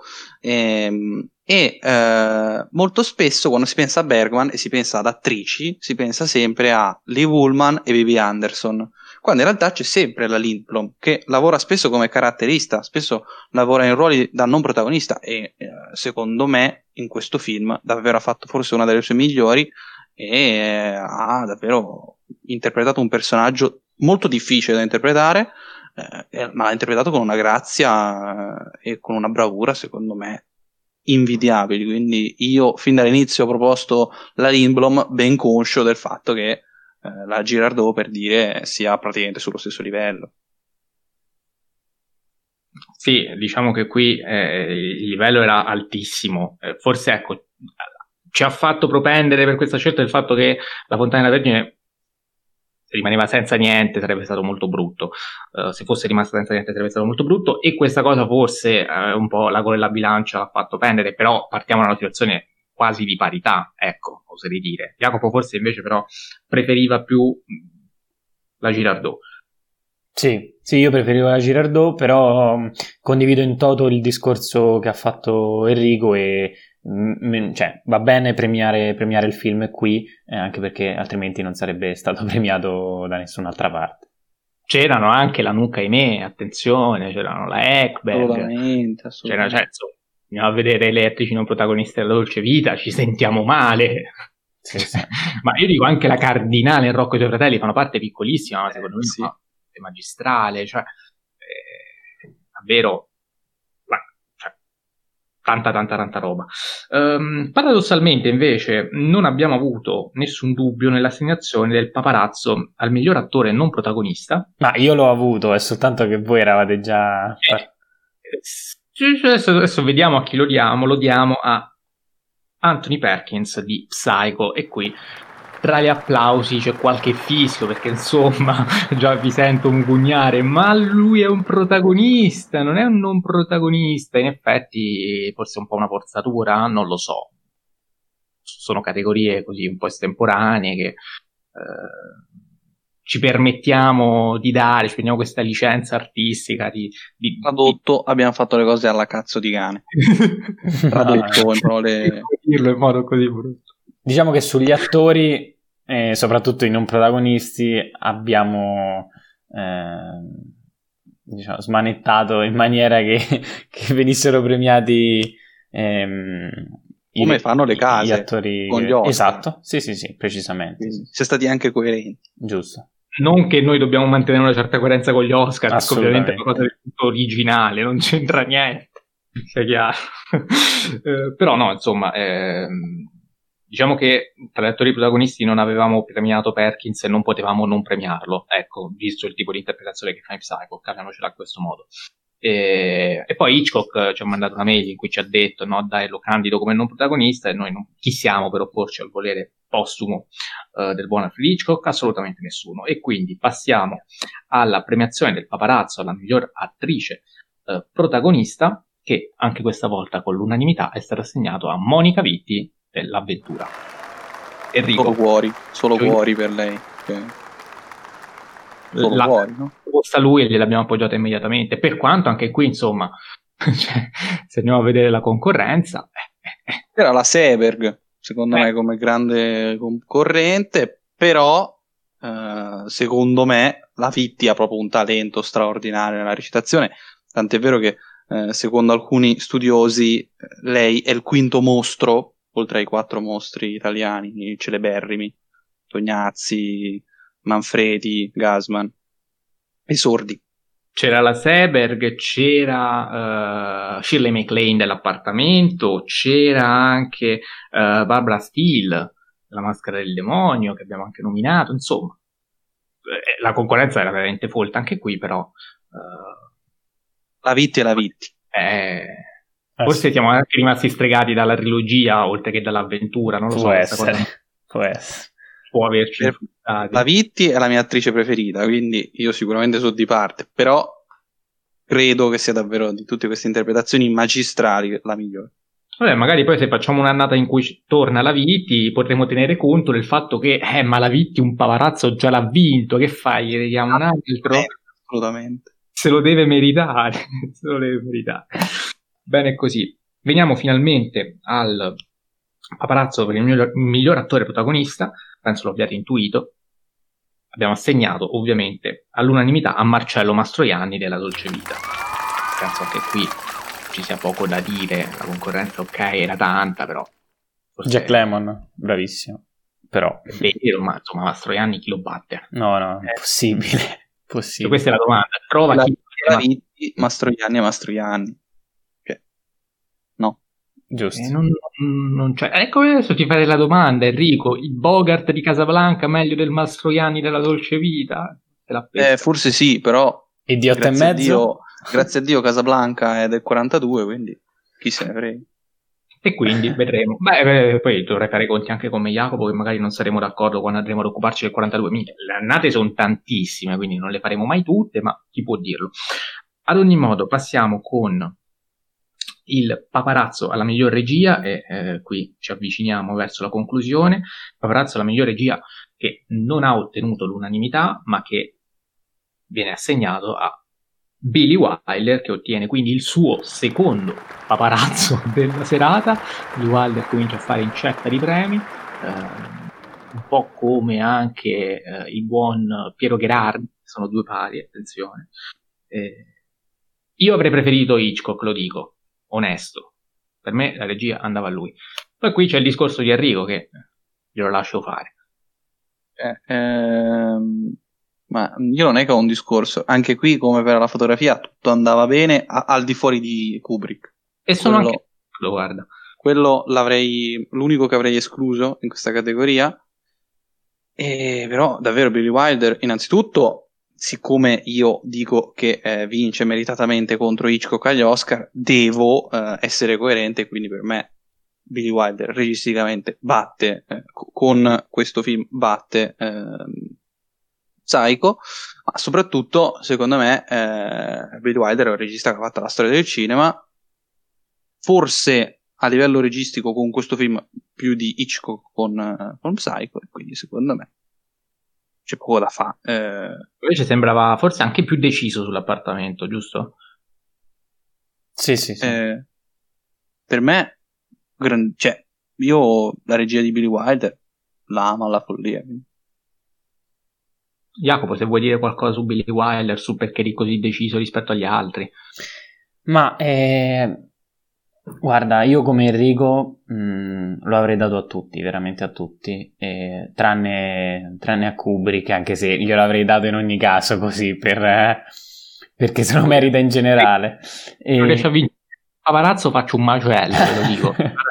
Vabbè, dai, col 68. Eh, col 68 vince tutto, vince proprio tutto. Quindi... trovate un altro, un altro membro. Vabbè. E, ehm, no, tra tutti eh, avrei scelto o Billy Wilder eh, o Fellini, ecco, i miei, i miei preferiti.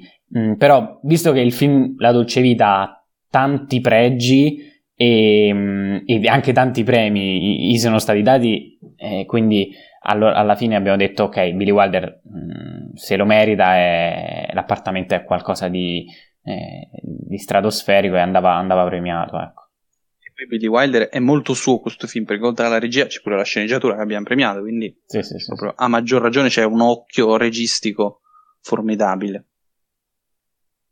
Molto bene, passiamo finalmente al più ambito paparazzo uh, del, dell'anno, ovvero il paparazzo al miglior film, paparazzo al miglior film che va La dolce vita di Federico Fellini.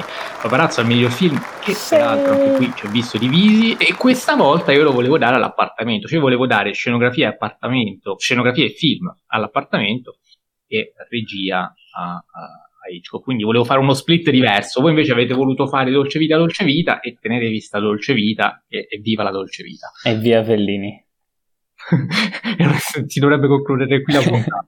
Io cito uh, Gervasini, la Dolce Vita meglio di quasi tutto. Cioè, e Bene. poi soprattutto, siccome abbiamo parlato di cesura, uh, cazzo, la Dolce Vita è il film che ha fatto dire che cos'è un autore nel mondo, cioè ha fatto dire che Fellini è il primo grande autore, cioè pochino importante, ecco, cioè secondo no, me la dolce vita di tutti questi qui, che sono quasi tutti film a cesura in un qualche modo, o popolare come Psycho, o DB movie come eh, La maschera del demonio, o storico ma per il maccartismo come Spartacus, la dolce vita è forse quello di tutte queste cesure è forse la più importante. Cioè, per questo principalmente, perché poi cioè, tra la dolce vita, l'appartamento, l'avventura, eh, aiutatemi, Rocco suoi fratelli, Rocco fratelli come respiro. cazzo fai a scegliere? Cioè, nel senso, scegli un po' la cazzo. cioè, tradotto, no? Sempre, sempre tradotto in termini semplici e scientifici, Beh. rigorosamente. La Dolce Vita penso sia quello che numericamente si è portato a casa più paparazzi, ha vinto costumi, scenografia, Quattro, sì. film. Eh, attore, non, attore protagonista, quindi sì, a quota 4, insomma, è decisamente... È il film che esce vincente dall'anno 1960, eh, Blow Up Awards. Meritatamente. Meritatamente. Con un bel appartamento Billy Wilder che pure si porta a casa. Non solo con una caratteristica particolare, cioè che Fellini non, non, non, non si prende il paparazzo. Eh sì, cioè, Vabbè, oddio, il film è suo, dai. Esatto, esatto. Io direi che, ecco, possiamo fare questa bella cosa, cioè il paparazzo al miglior film noi lo consegniamo nelle mani del regista. Sì, al regista, no? ok, sì, con la produzione dietro, però il regista, va Con la produzione che ricordiamo, Angelo Rizzoli e Giuseppe Amato, ma c'è Fellini che ci sorride e ci ringrazia. Ok, mi, mi, sta meglio, sono più contento in questo momento. Così Jacopo ti prende una bella paresi facciale col sorriso a 32 denti mentre stringe la mano a Fellini. E, ehm, e niente, speriamo che questa cerimonia vi abbia divertito. speriamo che ecco, il divertimento sia stato superiore all'imbarazzo. Per noi è stato così e quindi l'abbiamo condiviso con voi. È una cosa un po' diversa, ma ci sembrava anche giusto. Ecco, abbiamo anche ripercorso questi vari capolavori, che l'appartamento, l'avventura, la dolce vita, che no, sembravano un po' lì eh, dimenticati. E poi magari un giorno ci sarà anche il paparazzo speciale assegnato al film che abbiamo analizzato dopo. Magari verrà un paparazzo speciale a che cazzo. Onorario alla carriera alla carriera. A Gaspar più... Noè. No. Quando farà un bel film, a Gaspar Noè lo diamo paparazzo onorario. Vabbè. Ehm... Quando muore? No, no. Dai, no, no, no, scher- no, no, no scherzo, scherzo. non facciamo queste cose brutte. Allora, eh, Chiudiamo la puntata ricordandovi intanto qual è il risultato del sondaggio del pubblico, che comunque ci hanno risposto, il pubblico, i nostri ascoltatori, già, già, già sono in ottica cerimonia, devo, devo, tornare in quella radiofonica del podcast. um, ascoltatori che hanno preferito di gran lunga Psycho come miglior film di questa annata, addirittura 27 voti, i voti non sono tanti come al solito perché non c'era il sondaggino in cui cliccare ma c'erano le risposte da dare e quindi c'era un po' più di sforzo, diciamo, di uh, sforzo partecipativo. Uh, segue La Dolce Vita quota 18, quindi un distacco anche abbastanza netto. Non Seguito a sua volta da La Maschera del Demonio, che è inaspettatamente terzo, mi permetto di dirlo. Ehm, poi nessuno ha parlato di Dolce Vita, di, scusate, di Avventura, di, di Rocco e i suoi fratelli, eh, dell'appartamento. Azzuti. Perché sei voti li ha ricevuti Spartacus, quindi irriducibili kubricchiani esistono, quelli secondo me sono tutti miei. No, ragazzi, non ci siamo. Questo perché il sondaggio zero, lo fai tu. Zero voti all'appartamento, all'avventura e Rocco i suoi fratelli non lo accetto. Ma anche eh... la Fontana della Vergine, ragazzi, sarà eh, che è svedese, però. No, no, no, no. Eh. Bergman. Beh, la Fontana della Vergine ci può stare, sai. È sì, sì, più comprensibile. Bergman, ci sono altri più conosciuti.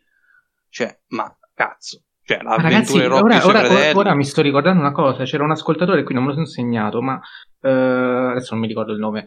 Eh, aveva detto 2001 Odissea nello spazio, miglior film. Cioè, per capire il livello di dei miei, io tengo questi follow. Talmente, è talmente sublime eh, 2001 che batte persino le altre annate. no, ma forse, forse può essere Perché che... ha capito anni 60. Esatto, ha visto 60 e quindi pensava la, al decennio più che l'annata. Penso anch'io, dai. Beh, allora Spero. rilancio 8 e mezzo è il più bello. Grazie, grazie. Bam, dinamiti a palla. Sì. No, non, ragazzi, per favore, non facciamo la top del, degli anni 60 perché sennò uh, veramente finisce. O, ovviamente è una cosa goliardica e domattina posso dire tranquillamente 2001 e non mi pento di quello che ho detto adesso.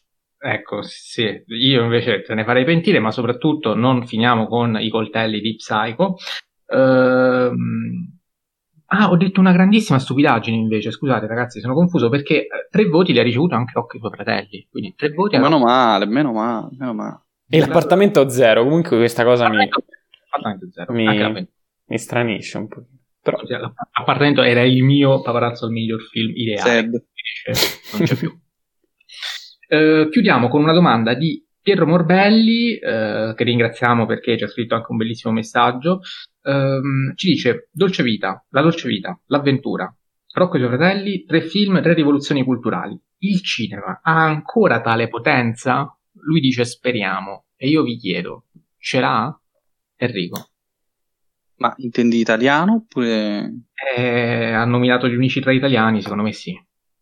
Cioè, perché per dire, nel 2019 secondo me ci sono stati 5 capolavori giganti da... No, penso intendesse cioè, quindi no, non lo so, sicuramente adesso a me non piace fare il fissato con la Golden Age, però sicuramente non abbiamo più registi così, così bomba e soprattutto non abbiamo così tanti tutti insieme in attività. Bravo. Cioè magari abbiamo quei super giganti, ma siamo i primi noi a non cagarli perché Sorrentino eh, lo, lo, noi lo trattiamo male in Italia, siamo gli unici nel mondo che lo trattiamo male, grandissimo. Eh, Guadagnino non lo facciamo incassare perché Suspiria floppa. E ci sono andato tre volte a vederlo su Spiria. Bru- brutto è eh, che il regista che ha vinto l'Oscar alla sceneggiatura non lo caghiamo in Italia, ha fatto, fatto un film eh, LGBT che ha, ha, già fatto la storia del cinema, quindi vabbè. Ehm, poi Garrone che è il più grande regista italiano vivente in attività. insieme a Bellocchio. Eh, Garrone che per quanto mi riguarda è maestro assoluto. Io lo, lo, lo dirò sempre Gomorra eh, probabilmente nella top assoluta del ventennio di, di questo ventennio del ventunesimo secolo diciamo quindi non lo so. Allora, non ti avevo anticipato la domanda, però uh, dietro le quinte, insomma, fuori onda, mi stavi dicendo che uh, c'era un'annata, quella del 2008, sì. il Divo e Gomorra. Eh sì, il 2008 ha avuto questi due capolavori stratosferici, cioè sia Gomorra che il Divo, eh, che fortunatamente Sorrentino fino al Divo viene trattato bene in Italia, poi dopo diventa l'udemonio praticamente. Eh, però il Divo sì, per fortuna viene riconosciuto anche in Italia che sia un capolavoro, eh, però viene da dire innanzitutto sono cesure eh, stratosferiche come lo sono stati i tre che abbiamo citato, secondo me esatto. Gomorra sì, eh, Gomorra sì.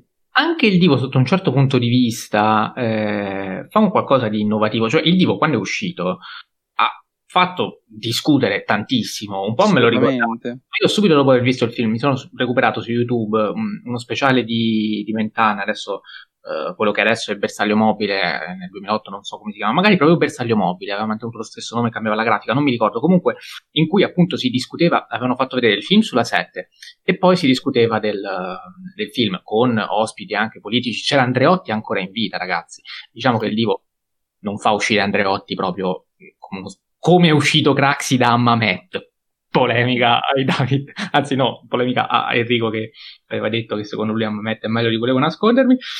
Ma questo per dire che comunque è un film che fa una denuncia, fa un, cioè mette un uomo potente, politico all'epoca ancora influente per quanto, ok, sì, Pietro Le Quinta in pensione non era più parlamentare, quello che vi pare, però eh, lo, gli fa fare i conti con la realtà, perlomeno lo mette in una situazione difficile, spigolosa.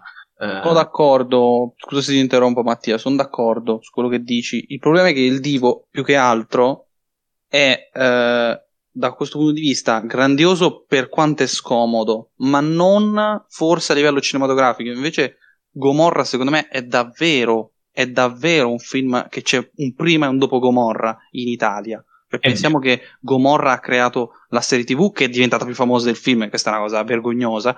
Eh, cioè, riscoprite Gomorra, vi prego, il film.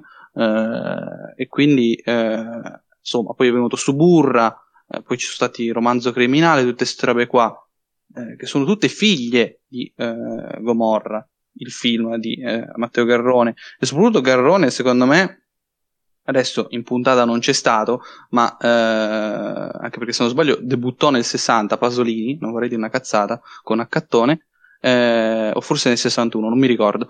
Eh, comunque io definisco, e qui potete dire che forse esagero, ma io definisco Garrone il nuovo Pasolini, perché ha un impianto visivo, narrativo, stilistico e po- di poetica proprio molto simile all'impianto che aveva eh, il grande Pasolini, con gli attori, con la riproposizione della realtà, con la macchina a mano, con la cura dell'immagine.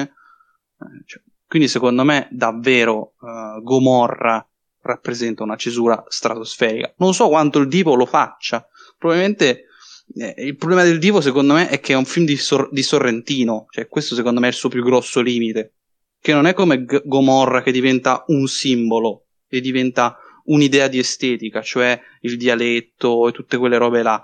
Eh, il Divo mi sembra eh, il capolavoro di Sorrentino, cioè eh, se vuoi fare un film alla Sorrentino fai un film come il Divo, ma è un film alla Sorrentino, non è un film eh, in senso stretto, cosa che invece secondo me Gomorra lo è. Questa secondo me è la piccola differenza che mi fa dire che Gomorra è lievemente più importante del Divo, nonostante siano secondo me due capolavori in, entrambi clamorosi. Jacopo, se vuoi aggiungere qualcosa. Allora, no, nel senso la puntata è lunga e io sottoscrivo ogni parola di Enrico, in particolare quando dice all'inizio, quando ha detto che eh, ora come ora di eh, registi italiani eh, veramente bravi come li avevamo nel, nel 60-70 Mm, ne abbiamo pochi, ne abbiamo pochi. Garrone è uno di questi, forse il mio preferito. E speriamo che, che da qui a 10-20 anni, non lo so, mh, mm, riusciamo a, a, riprenderci ecco, da questa mh, mm, crisi, se vogliamo chiamarla così. Eh, comunque, il 2008 grande annata e anche il 2018 stavo, stavo, controllando, comunque c'è Dogman, comunque c'è Sospiri e c'è Lazzaro Felice che comunque la Rohrwager non... a, me, a me piace. Ecco. Molto bene. Direi che eh, possiamo finalmente avvicinarci, anzi arrivare alla, conclusione. Concludiamo. Vi ricordiamo che, eh, come sempre, potete seguirci sulle nostre pagine Instagram, la mia Starley K, quella di Jacopo Cinefilo. quella di Enrico Enrico Bacciglieri. La prossima puntata, se non sbaglio, dovrebbe essere dedicata a uh, tre film scelti da Jacopo in occasione del, degli Oscar, avendo indovinato più statuette di tutti noi, eh, sarà quindi dedicata alla visione di Barry Lyndon, del Casanova e della Favorita. Casanova di Fellini, eh? Mm-hmm. Casanova di Fellini, Barry Lyndon di Kubrick, la favorita di Yorgos Lantimos. No, no, no, è che il titolo proprio si chiama Il Casanova di Fellini. No, più che altro bravo, perché bravo. c'è anche il Casanova che non è di Fellini e non parliamo di quello lì. Certo, io l'ho precisato così per completezza, eh, visto che c'è anche il mio amato. Insomma. Va bene, eh, grazie Jacopo Castiglione per essere stato qui con noi. Ciao Jacopo. Ciao, grazie a tutti e via Fellini. Molto bene, ora sono più tranquillo. Grazie anche al buon Enrico Bacigliari. Ciao Enrico. Tutti grazie e viva la dolce vita. Mamma. E qui, eh, beh, tocca, per forza. Io, come sempre, vi ringrazio, vi saluto, ci sentiamo il prossimo lunedì e viva i paparazzi, signori! Al prossimo lunedì.